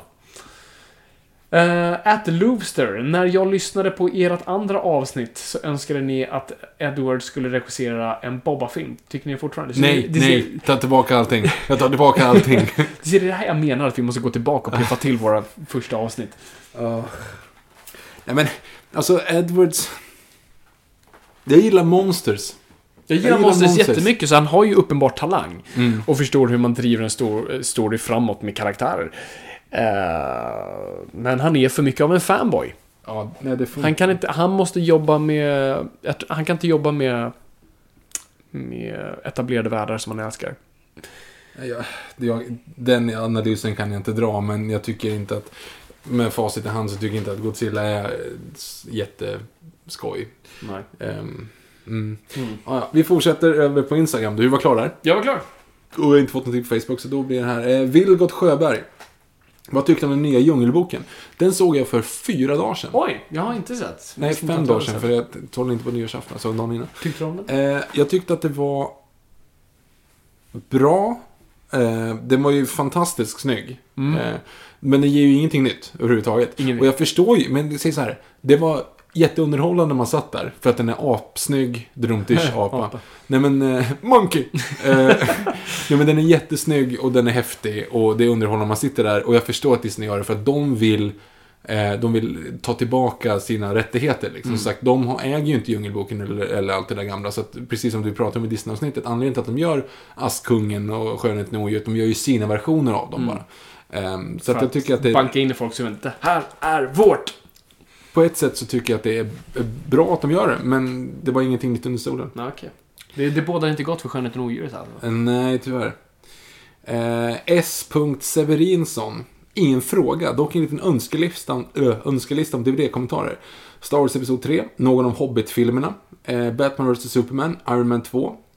Eh, de avsnitten ni har DVD-kommentarerna är väldigt underhållande när man är på jobbet, så ser fram emot ett helt nytt år från er. Eh, ja, men det blir bra. Så han vill ha någon av dem. Mhm. Ja, Batman vs Superman, Iron Man 2. Ja, ehm, mm. De är så jävla långa Hobbit-filmerna så det är lite svårt för det. Eh. Mullvaden CEO. Kan ni tänka er att göra ett avsnitt om konspirationsfilmer? Ett avsnitt om manusförfattare i filmbranschen och när kommer avsnittet om Industrial Light and Magic? Oh, absolut Industrial Light and Magic. Den har jag velat göra länge. Så den, ska, den kommer garanterat. För konspirationsfilmer kanske är någonting för framtiden. Eh, Jag kan inte komma på någon nu. JFK. Ja, ja, ja. Ehm, och, en, och ett avsnitt om manusförfattaren i manus. Jag är lite för grön för, för det. Vilken då? Alltså att göra sitt avsnitt om ma- manusförfattare i, man, I filmbranschen? i filmbranschen. Jaha. Någon gång kanske, Mm. utan att det ska låta arrogant. Ja, ja, precis. Eh, han fortsätter också. Är ni taggade på Finishers nya serie på Netflix? Mindhunter, som har premiär till våren. Jag vet ingenting om den, men allt Fincher gör är jag alltid nyfiken på. Bra. Eh, jag vet inte vad det är för någonting alls. Jag visste inte ens om att det fanns. Eh, William Skovlund. Jeff Jones skrev på sin Twitter att det snart kommer komma en ny DC-serie. Vad skulle ni vilja se? Skulle ni kunna tänka er en DVD-kommentar? Jaha, och sen så skulle ni kunna tänka er en DVD-kommentar på Watchmen. Jag trodde det var följdfrågan. Nej, men eh, ja, precis. Han tweetade och sa liksom, jag har börjat skriva serier igen, det kommer snart. Och det var bara en bild på Dr. Manhattan. Mhm. Och så, för det var det de satte upp i Rebirth. Eh, så att jag tror det kommer bli något Watchmen-relaterat. Ja. Eh, och troligtvis Dr. Så det är ju Dr. Manhattan som, som verkar manipulerat lite. Så det kommer ju bli någon, ja, crossover-grej. Så jag är taggad. Allt, på Jeff, allt Jeff Jones gör är jag taggad på. Sen behöver inte allt vara bra, men jag är nyfiken och det ska bli kul att se honom återvända. Han har inte varit borta länge dock, men ja. Eh, och det var ju en separat fråga då, kan vi göra en DVD-kommentar på Watchmen? Den är lite Nej, svår. Den är svår, för ja. vi, ändå, vi tycker den är helt okej. Ja, och, och den är inte jätteologisk på det Nej, sättet. nej liksom. logiken är ju kvar från serien Mm. och den är ju väldigt logisk. Ja, den är bara snygg. Och det är lite svårt att säga, ja det är snyggt. Ja, det är snyggt. Nej, det är, tyvärr. Och den är väldigt lång. Eh, Simon Nilsson 123. Fabian, har manusförfattare jobbet att skapa storyboards eller är det någon annan person som skapar dessa? Och ser fram emot hela 2017 med Noipod. Tack. Eh, nej, men manus har ingenting med storyboards att göra. Det, det brukar man storyboard artists. eh, Någonting vi inte har här i Sverige. Så det är ofta det är regissörens jobb. Mm. Mm. Eh, här, här är någonting som heter Noipod Fanpage. Okej, har vi en sån? Vi har en Noipod Fanpage.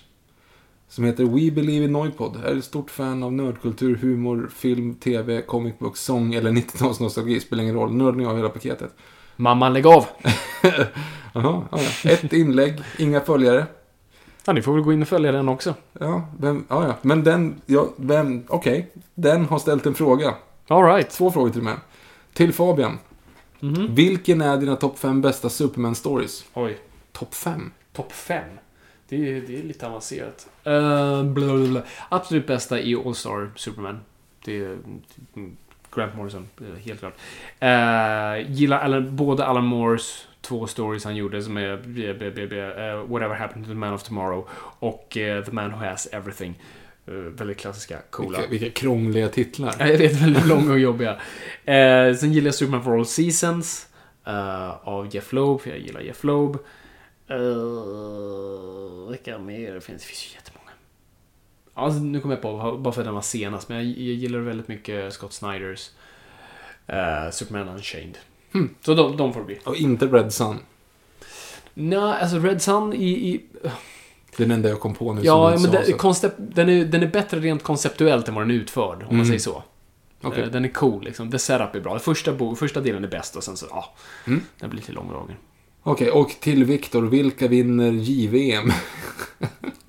Mm. Ja, men det väl Sverige. Hockey får väl. Just nu så spelar jag hockey. Vad är så J för då? Junior. Ja, så det är Junior inte ens riktiga hockey-VM. Nej, det är men- junior-hockey-VM. Ja, det är junior så det är näst coolaste sporten i Sverige. Med de yngsta snubbarna. Nej, men det är ändå spännande för det är, det är liksom coming guys. Vad som komma skall. Vi är duktiga på JVM. Ja, ja, men tack för den Noipod fanpage och den som står bakom det. Ehm, Ja, gör någonting kreativt av det här kontot nu. Om, om, om, om, du, om, om du nu gör det så, så gör någonting av. Skäll inte på för Jag att de gör jag grejer försöker med- inspirera. Det är ju det jag gör. Säg Så- till om du behöver någon hjälp. S. Severinsson har vi redan läst upp. Eh, Vasmus Ros. Vasmus Ros. Ja, ja. Eh, tror det kan finnas ett samband med att många storfilmer och att AAA-spel floppat 2016. Bara en tillfällighet där folk äntligen börjat rösta med plånböckerna. Han har också skrivit en beskrivning att AAA-spel är väldigt dyra och stora spel. Eh, Så menar han att både storspel och storfilmer floppar? 2016? Jag antar det. Med att bo, så många storfilmer och att Ja, att det, att det är något relaterat ihop. Jag vet inte, Ja. har så många storfilmer floppat i år? Alltså det är ju alltid... Det är ju... Nej, men det beror på vad du, vad du räknar som. Alltså, men, ingen av Marvel-filmerna floppade, ingen av DC-filmerna floppade. Ehm, var det någon annan av de här stora som gick åt helskotta?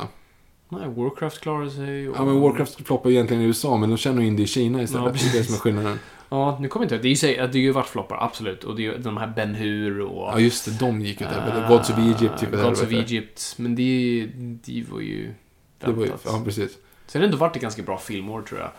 Sverige har ju inte Eh, varit så bra. Nej, Sverige har varit jättedåligt filmår. Definitivt. Men det är ju inget nytt. Eh, och jag vet ingenting om spelbranschen, varför det är så. Men det är väl alltså... Blockbuster-tidens våg är på väg förbi. Och tv-spel också kanske har funnit mer... Liksom för att tv-spel, de är ju så insatta tv-spelsfans, så att de vet ju vad som är bra och vad som inte är bra. De säljs inte lätt på.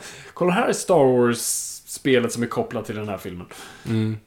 De Nej, det kanske är en sån... Behöver mer att gå på. Du får gärna komma med en egen idé, Vasmus Ros, där, för jag har ingen riktigt bra... Eh, jag har inget bra svar. För jag, jag kommer inte på just i huvudet nu heller vilka storfilmer som har floppat. Så att det blir Nej, här. jag kom, precis. Det var Ben Hur där och, och Mm. den andra, Because of Egypt.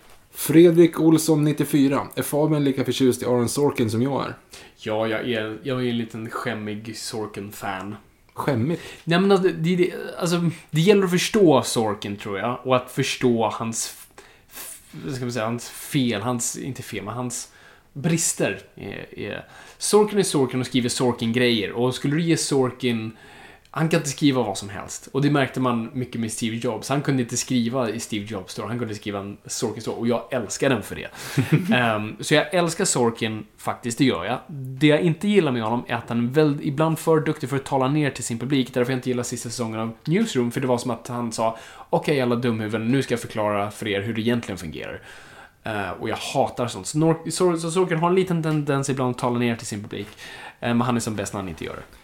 Gustav Karsten eller Vankarsten eller vad det nu du har, Vi har alltid sagt Van Karsten, men jag tror han heter Karsten, för han skrev in till oss och klagade för något år sedan. Okej, sorry. Eh, hur kunde, Så vi har gjort det fel ändå. Hur kunde avsnitt 52 inte vara DC-avsnitt? Jag vet, tro mig, när jag, när jag sitter och gör de här bilderna, nu så här frågestundsbilderna, så satt jag och letade efter New 52-loggan att klippa in. Men det fanns inte tillräckligt högupplöst för att göra det, så jag sket i det. Men ja, vi borde ha gjort det. När jag såg det, jag kom på det idag, bara fuck, vi skulle ha gjort någonting av, det. Och sen så, ja, skitsamma. Juanito 1. Disney, Pixar, slash Dreamworks, slash animerad film överlag. Svensk text eller original? Vad har ni för tankar? Samt om man ska se de klassiska filmerna originalspråk eller inte, har det fantastiskt. Det är en väldigt bra fråga faktiskt. Det är en jättebra nu fråga. är ju för att, nu när allting som släpps nu ser vi på originalspråk, det är ju ingen Mm. fråga om saken. Men sen när man kollar på de gamla grejerna, då blir det lite så här. För att faktiskt, alltså jag är ändå mycket för så här. Original är oftast bäst, men ett praktiskt exempel som vi pratade om förut, det är Skönheten och odjuret, är bättre på svenska. Aj, That's aj. it. Bell är bättre, odjuret är bättre, sångerna är bättre. Eh, Ja, ja, ja okej. Sorry. Jag vet inte om jag håller med om att sångerna kanske är bättre. Nej, texterna är absolut bättre anpassade på Ja. men, men, men eh, rösterna tycker jag är bättre. Ja, men det kan jag hålla med om. Mm. Och jag, jag tycker också att, eh, ehm, vad fan heter den då? Eh, Janne Long med the Movie. Ja, det Eh, den, den håller inte på samma sätt på engelska för att det blir liksom rysk. Men det kan ju också vara att Mm. man har liksom tyckt att det är en, en bättre sammanfattning.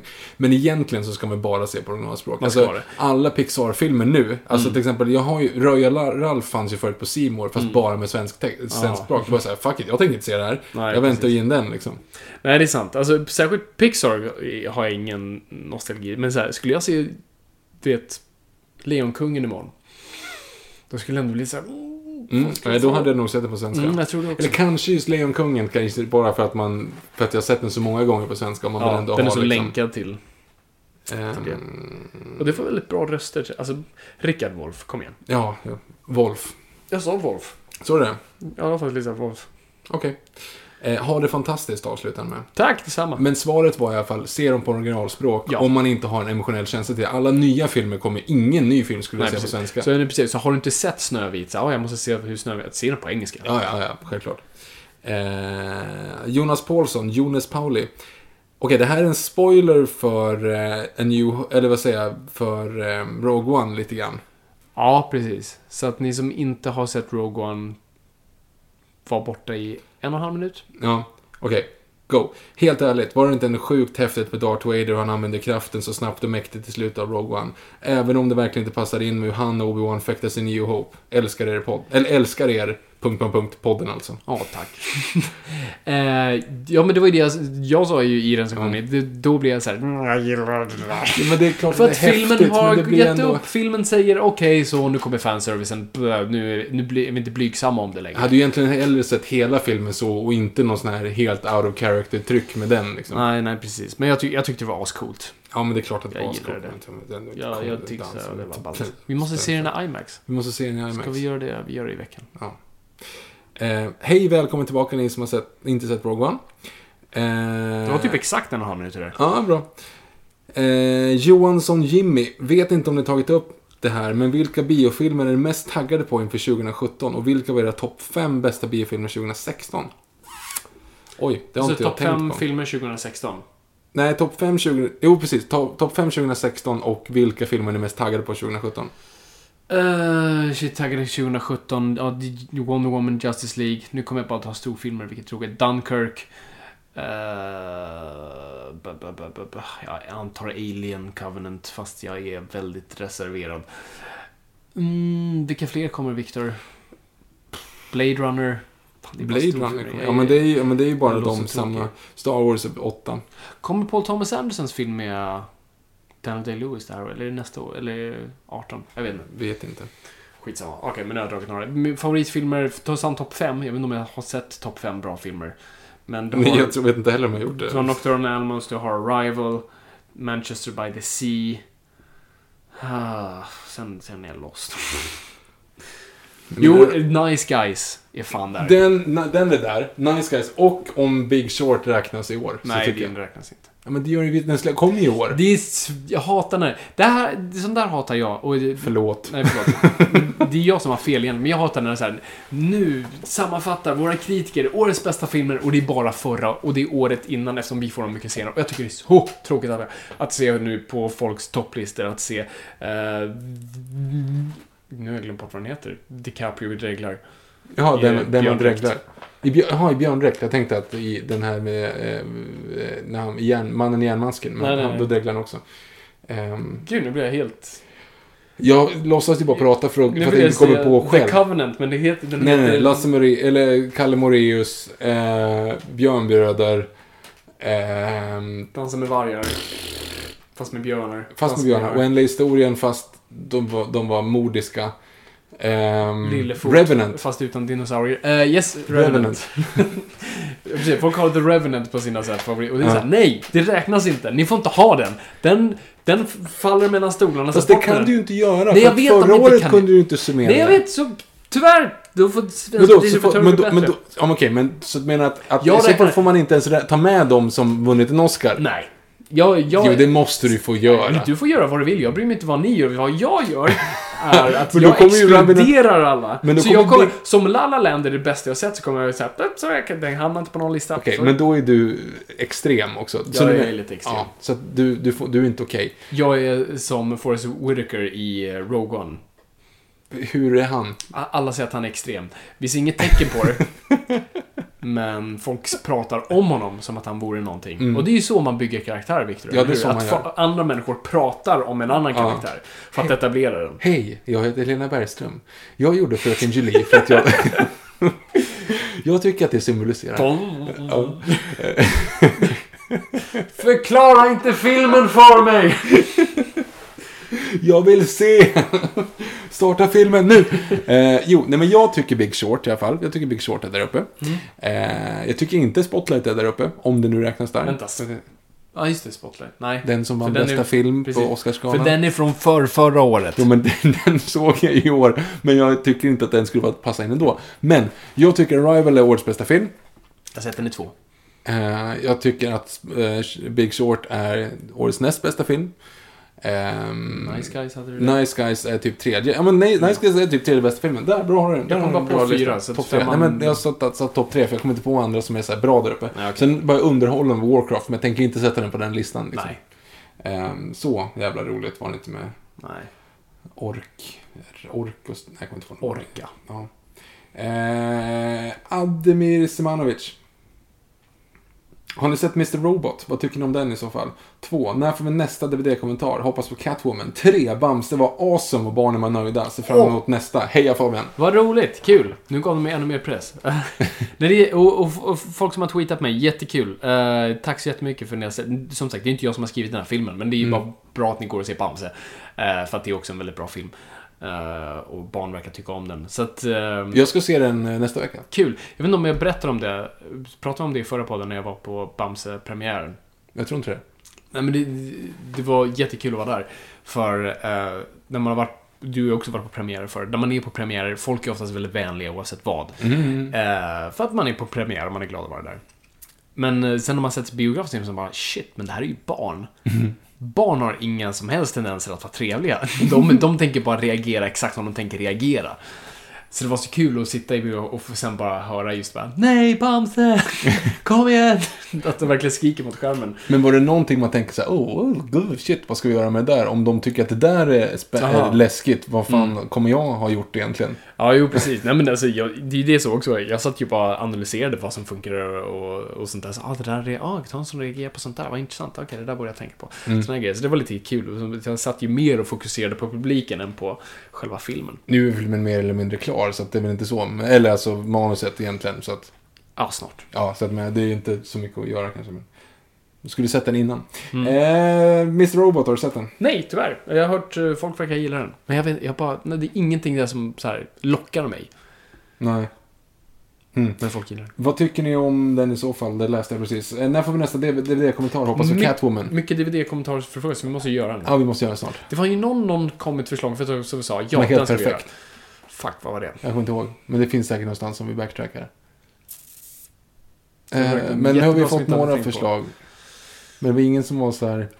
Ingen som Alltså, kom på det. Cat- Catwoman är ju ganska bra. Catwoman är bra, men det är inte så många som har sett den. Alltså man vill ju ha filmer Mm. som du kan titta på, som du kan lyssna på Ja, och det, folk komma hakar på. ihåg. Det är därför till exempel. Mm. Wolverine, vår Wolverine-grej är ju egentligen den, den minst anpassade för, Ja, ja, fanservice egentligen. Liksom. Eh, Och vi somnade i den, så att det... Ja, precis. eh, Christy Offer håller med Jonas Paulsson om Darth Vader. Mm. Eh. Professionell. Ett professionell. Ja. Eh, jag har fått uppfattningen att Viktors föregående ödla visade sig vara någon slags blandning av Gollum och Predator. Eh, men om Ove var en filmskurk, vem skulle han då vara? Grattis, grattis i efterskott till segern, ni är helt enkelt bäst. Ja, han är ju Dennis Hopper i Super Mario. Samma frisyr. Monkey! ja, eh, Ove, Ove, ja, vad är Ove för filmskurk? Han ligger och sover här mot Han rutan. väldigt det är bra. avslappnad. Ja, han, han ser ut att blotta sig. Han är lite mer Jabba the Hutt kanske. Där har du. Den har han. Det var, eh, jag tycker Bugsy var ju mer än Jabba the Hutt. Bugsy var mer Jabba the Hutt. Eh, så att jag, jag vet inte om jag vill sno hans titel. Nej, här, nej men det är en, det är en avle, relaxad snubbe liksom det där. Max Rebo. han var ingen skurk. Han är ingen skurk, men det är ändå, ja, nej precis. Nej, han, han är ju inte, det är inte mycket action på den här egentligen. Yorick liksom. Goldfinger. Mm, kanske det. Fast han, han har ju ändå en drivkraft. Ja, det är har ju inte han, Ove på han något är ju sätt. faktiskt väldigt rik. Ja, det är ja, Ove har ju liksom inga ambitioner överhuvudtaget. Nej. Stromberg. Han gör ju inte så mycket, han bara sitter ner. Ja, jo, förvisso. Höga ambitioner dock, men han gör inte så mycket. Fast han eh, gillar Han ju A Man Who Drinks, Mellan fingrarna. who drinks Dom Perignon 60, 54, Can't Be All Bad. I prefer the 53 myself. Att Ja, inte det visst han är, säger. nej, men men visst är det han säger? Det kanske han, jag vet inte om han Maybe säger I've, 54. maybe I've misjudged Strongberg, A Man Who Drinks. Och så Mm. 60. Jag vet inte om det kör de fortfarande Dom Perignon då? Jag tror de hade gått över till Bollinger vid det här tiden. Kanske. Kanske. Kanske. Eh, det var inte svaret på frågan alls. Nej.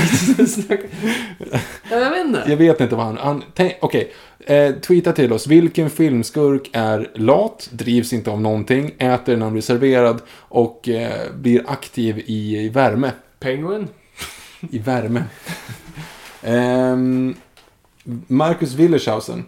Om Fabian skulle få skriva Bond 25, hur skulle han strukturera den? Gud. Skulle Blowfelt återvända? Eh, jag vet inte. Det, jag tycker det känns så arrogant att säga nu ska jag pitcha min Bondfilm här. Nej, jag tycker att det är kul. Jaha, nej men, eh, jag men rent spontant skulle jag inte vilja ta tillbaka Blowfelt.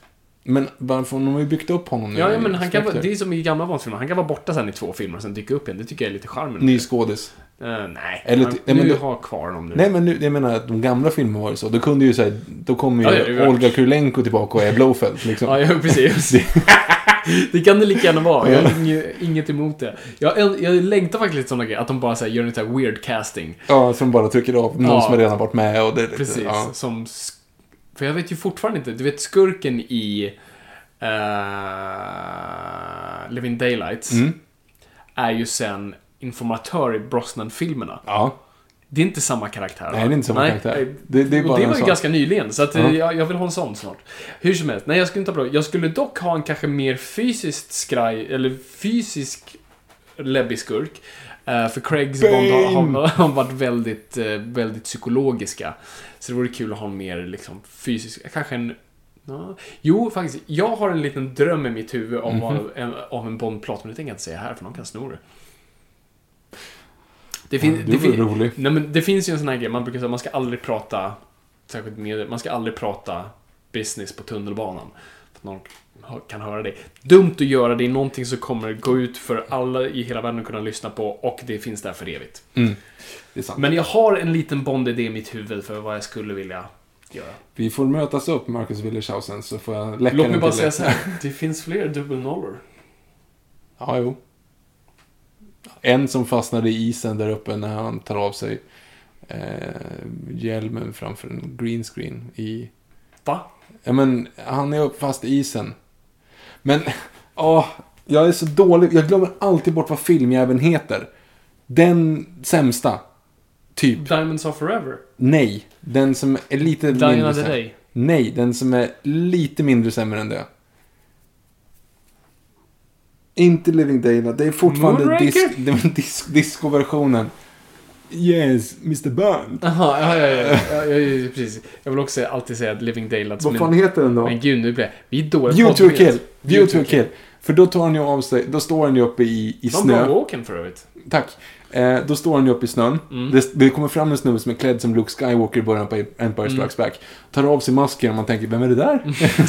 och det är då James Bond inser man efter fem minuter för att när han klippt bort det, de har sagt... Ja, för det är egentligen en full Roger Moore på en pall i en greenspin-studio. Ja, precis. Precis. Mm. Ja. Och då så ser väl han typ en, en dubbel, dubbel nolla fastfrusen där. Det är väl någonting sånt. Ja, men kom igen. För, ja, han är död i alla fall. Ja, och det är för mig att det är en dubbel nolla. Mm. Och Alec. Det var en Ja, lång Alex, utläggning Alex för hitta. han är ju Ja. 009. Så det är inte det jag vill göra. 006 är han väl? Nej, jag tror han är 009. Äh? Jag tror han är 009. Jag är säker på att du tittar upp och ner. Jag tror du kollar upp och ner. Jag tror det är Okej. 009. För det, det vore så uppenbart att det är 006. Eh, nej, så det är inte att man skulle ha, ja, en före detta dubbel nolla blir en skurk. Nej, det är inte, det är inte min grej. Är Bond skurken? Det är en riktig Bond-skurk om Bond blir skurk. Ja, Vi släpper det där för nu börjar du slå på mig Mm. här. Eh, Gustav Kjellberg. Nyårsdagen var tidigare en frälst för Ivanhoe. Nu är valen fler. Så vilken är er bakisfilm of choice? Jag säger själv The 13 Warrior. Gåshud rakt igenom. Säg som vita bloggtjejer i New York. I'm so grateful and blessed to live at a time where there's a movie starring both Antonio Banderas and Sven Wollter. Literally, so grateful. Jag vet inte om jag någonsin varit grateful för Sven Wollter, men... Eh, Så, fan, jag glömt bort att han hade en Hollywood-karriär. Eller karriär, han var med i en film, men ändå. mm. Var det Han Nalle Puh eller var det? Nej, nej, nej ja, det var det. Nej, men- ja, precis. Super Mario tolkade ju väldigt oliterally, men Nalle Puh ska... Nej, det var... Okej, vi glömmer det. Ja, Eh, alltså för mig är det så en random Bond-film. eh, När vi ändå inte... Är det- är det Bond? Ja, Bond är en jättebra bakis. Bara ta någon, bara plocka någon. Ehm, ja, jag är lite svår. Ja, det är liksom sällan man orkar slå på en, en film när det är så. Mm. Eh, det är typ South Park som är det. Men du ser alltid på South Park. Jag vet. Och det är ju det. Och jag ser alltid på Bond. Okej, fine. ja. Nej, men om man, om man skulle tänka så, då är det ju typ Sagan om ringen. Mm. För det, det går. Man behöver inte tänka alls. Man kan somna i en och en halv timme, vakna upp, veta precis vart den är. Veta precis nästa replik, sekunden du vaknar. Mm. Eh, Sagan om ringen säger i så fall. Mm. Men it's uh, grateful and blessed to live in a time where uh, there's a movie starring both Antonio Banderas och Sven Wollter. Jag håller med. Eh. Robert Gesson, grattis såklart. Hoppas ni får ett grymt 2017 för det verkar ju kunna bli ett riktigt bra filmår. Eh, Ett Spawn-fan själv och hoppas ju såklart att avsnittet kommer snart. Jag trodde det skulle luftas i antihjältar-avsnittet men tyvärr. I övrigt, tack för en kul podd. Keep up the great work. Robert. Tack så mycket. Uh, Spån är för mig sån här... Jag har läst lite Spån, jag har aldrig fastnat riktigt. Eh, han är, alltså det är en cool karaktär. Jag gillar på något vis allting runt omkring Spån. Jag gillar liksom, hur- och framförallt att han är på något vis symbolen för independent comics. Um, frågan om vi ska prata om Spån. Det kommer väl att komma. Säkert så småningom. Alltså, om de nu... Du, du, du, ju- Todd McFarlane pratar hela tiden om att det snart ska komma, om det är en Spån-film, en Spån-tv-serie, vad det är, då kanske. För det finns ju mycket material. Det finns ju en film som är ganska dålig, det finns en tv-serie, det finns mycket serietidningar. Så att det finns ju mycket att beta av. Jag blandar inte ihop honom med Lobo. Ja, jag, först, jag ser att du gör det. Mycket Mm. kedjor involverat. Mm. Mm, mm, mm, mm. Eh, och Kristen Grey. Eh, Pixelvrak. Det var ett snack om en Boba Fett solofilm. Vad sägs om man lägger upp det som en Butch, Butch Cassidy and the Sundance Kid? Med två smugglare som är jagade av den mystiska Boba Fett. En prisjägare med knappt några repliker och oftast bara sedd i horisonten. Du, Den här pitchen är helt rätt. Det är precis rätt. Det är exakt så jag vill ha det. Du kunde, jag kunde inte ha formulerat det bättre själv. Nej men det är ju så man ska göra en Boba. Fett-film. För att du kan inte ha det som en protagonist. Nej, du måste ha honom i bakgrunden som skurk. Mm, Säger jag tills... Låtsasvärdet kommer fram. precis. Precis, det är ju tecken på att det inte funkar. Ja, fast det var ju trots allt, det var ju bara någon minut. Ja. Mm, mm, mm. Bra pixelvrak. Ska se, vi tar en. Den här frågan är lite kul. Vi tar en till. Mm. Aron fylla slanten. Har precis blivit pappa och vill i framtiden introducera min pojk för serier, men är tveksam kring sexualiseringen av kvinnor i serier. Djupa urringningar, smala midjor och på andra sätt omöjliga ideal. Männen porträtteras inte särskilt mycket bättre. Bör man undvika serier i unga år? Tack för en fin podd. Grattis till faderskapet. Grattis. Eh, Ja, stort grattis. Tack för en sån bra fråga. Eh, jag tycker inte man ska underhålla, eller undanhålla serier för barn. Du behöver ju inte visa honom Deadpool. alltså, jag växte ju upp på Kalanka först och liksom simpla... spy- Visa honom inte Rob Liefeld. Det är regel nummer ett. Jag förstår ingenting av vad du säger. Ja, okej, det är lugnt. Han gör det säkert. Eh, nej, men och de serierna som oftast har de idealen, det är oftast alltså, de serietidningarna som inte kommer från Ja, visa inte serietidningar från 80-talet, det är också nummer ett. Eh, men de serierna är ändå ganska våldsamma, har mycket blod, våld och sånt där, så att de skulle man ändå inte visa. Eh, så att du ska inte underhålla serier, men alltså, du är föräldern, du vet bäst vad som är bäst för ditt barn. Och jag kan, jag kan inte riktigt säga- vad du, du gör bäst som förälder, för jag, jag, har, jag är inte ens i närheten av de kunskaperna du bär på. Eh, så gör ett judgment call, säger jag. Eh, men jag skulle kolla på, om du, om, om du till exempel vill att han läser Batman, kolla på de här gamla The Batman Adventures ehm, som, som, de, de, som var då länkad till, som var då i Batman The Animated Series-universumet som de gjorde se. Och de är väldigt bra, de är barnvänliga. Jag tycker Bruce Timms, alltså där är alla kroppsdrag överdrivna. Eh, Där är ju Batmans midja minimal också. Ja, han ser ut som ett precis. stort V. Liksom. och, men kvinnorna ser inte helt sinnessjuka ut. Men det är ju såklart, det, det är sm- smala midjor. Eh, men snubbarna ser också weird ut. Så att eh, jag skulle kolla på det. Men, Men- Kalanka har ju inte så mycket ideal. Nej. Mer än att. Kajsa har ett rosett på skallen. Ja, och det är nakna på underkroppen. Ja, ja, men det, oops, lägger vi inte så mycket värdering i. Nej, det är Sven Wollter också.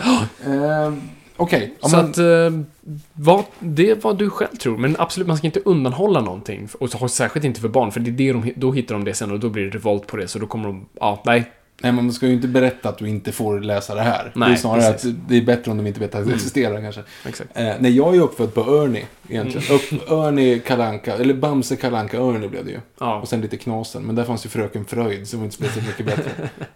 nej. Mm. Så är det. Så är det. Var det allt? Det var allt. Alright, då, då bommar vi igen här. Ehm, ja, vi, vi, vi, nyheter kommer snart förhoppningsvis. Innan nästa avsnitt så Innan nästa avsnitt. Så uh, håll öronen och ögonen öppna på Twitter, för vi kommer, jag kommer, vi kommer börja tisa lite där. Vi kommer börja lägga lite Ja, vi får ju inte gå ut med det än för att vi inte signat alla papper, så Nej, vi måste precis. vänta lite grann. Men när det är gjort så börjar vi tisa. Ja, ja. Sen så kanske förhoppningsvis i nästa avsnitt kommer vi sjunga lite om det. Eller hur? Ah, snyggt. Följ oss jättegärna på Instagram och Twitter. Där heter vi Nörden och jag. Eh, på Instagram i alla fall. På Nörden och jag Twitterkontot så händer det inte så mycket. Där kan ni följa oss därför på Viktor Engberg och Fabian Rolander. Ni lär ju hitta oss annars på hashtag NOJPOD. Hashtag Noipod. Yes. Alright, vi bommar igen det här. Det gör vi. Eh, tack så jättemycket för att ni har lyssnat. Det är kul att vara lyssnare. Kom ihåg folk, ingenting är för nördigt.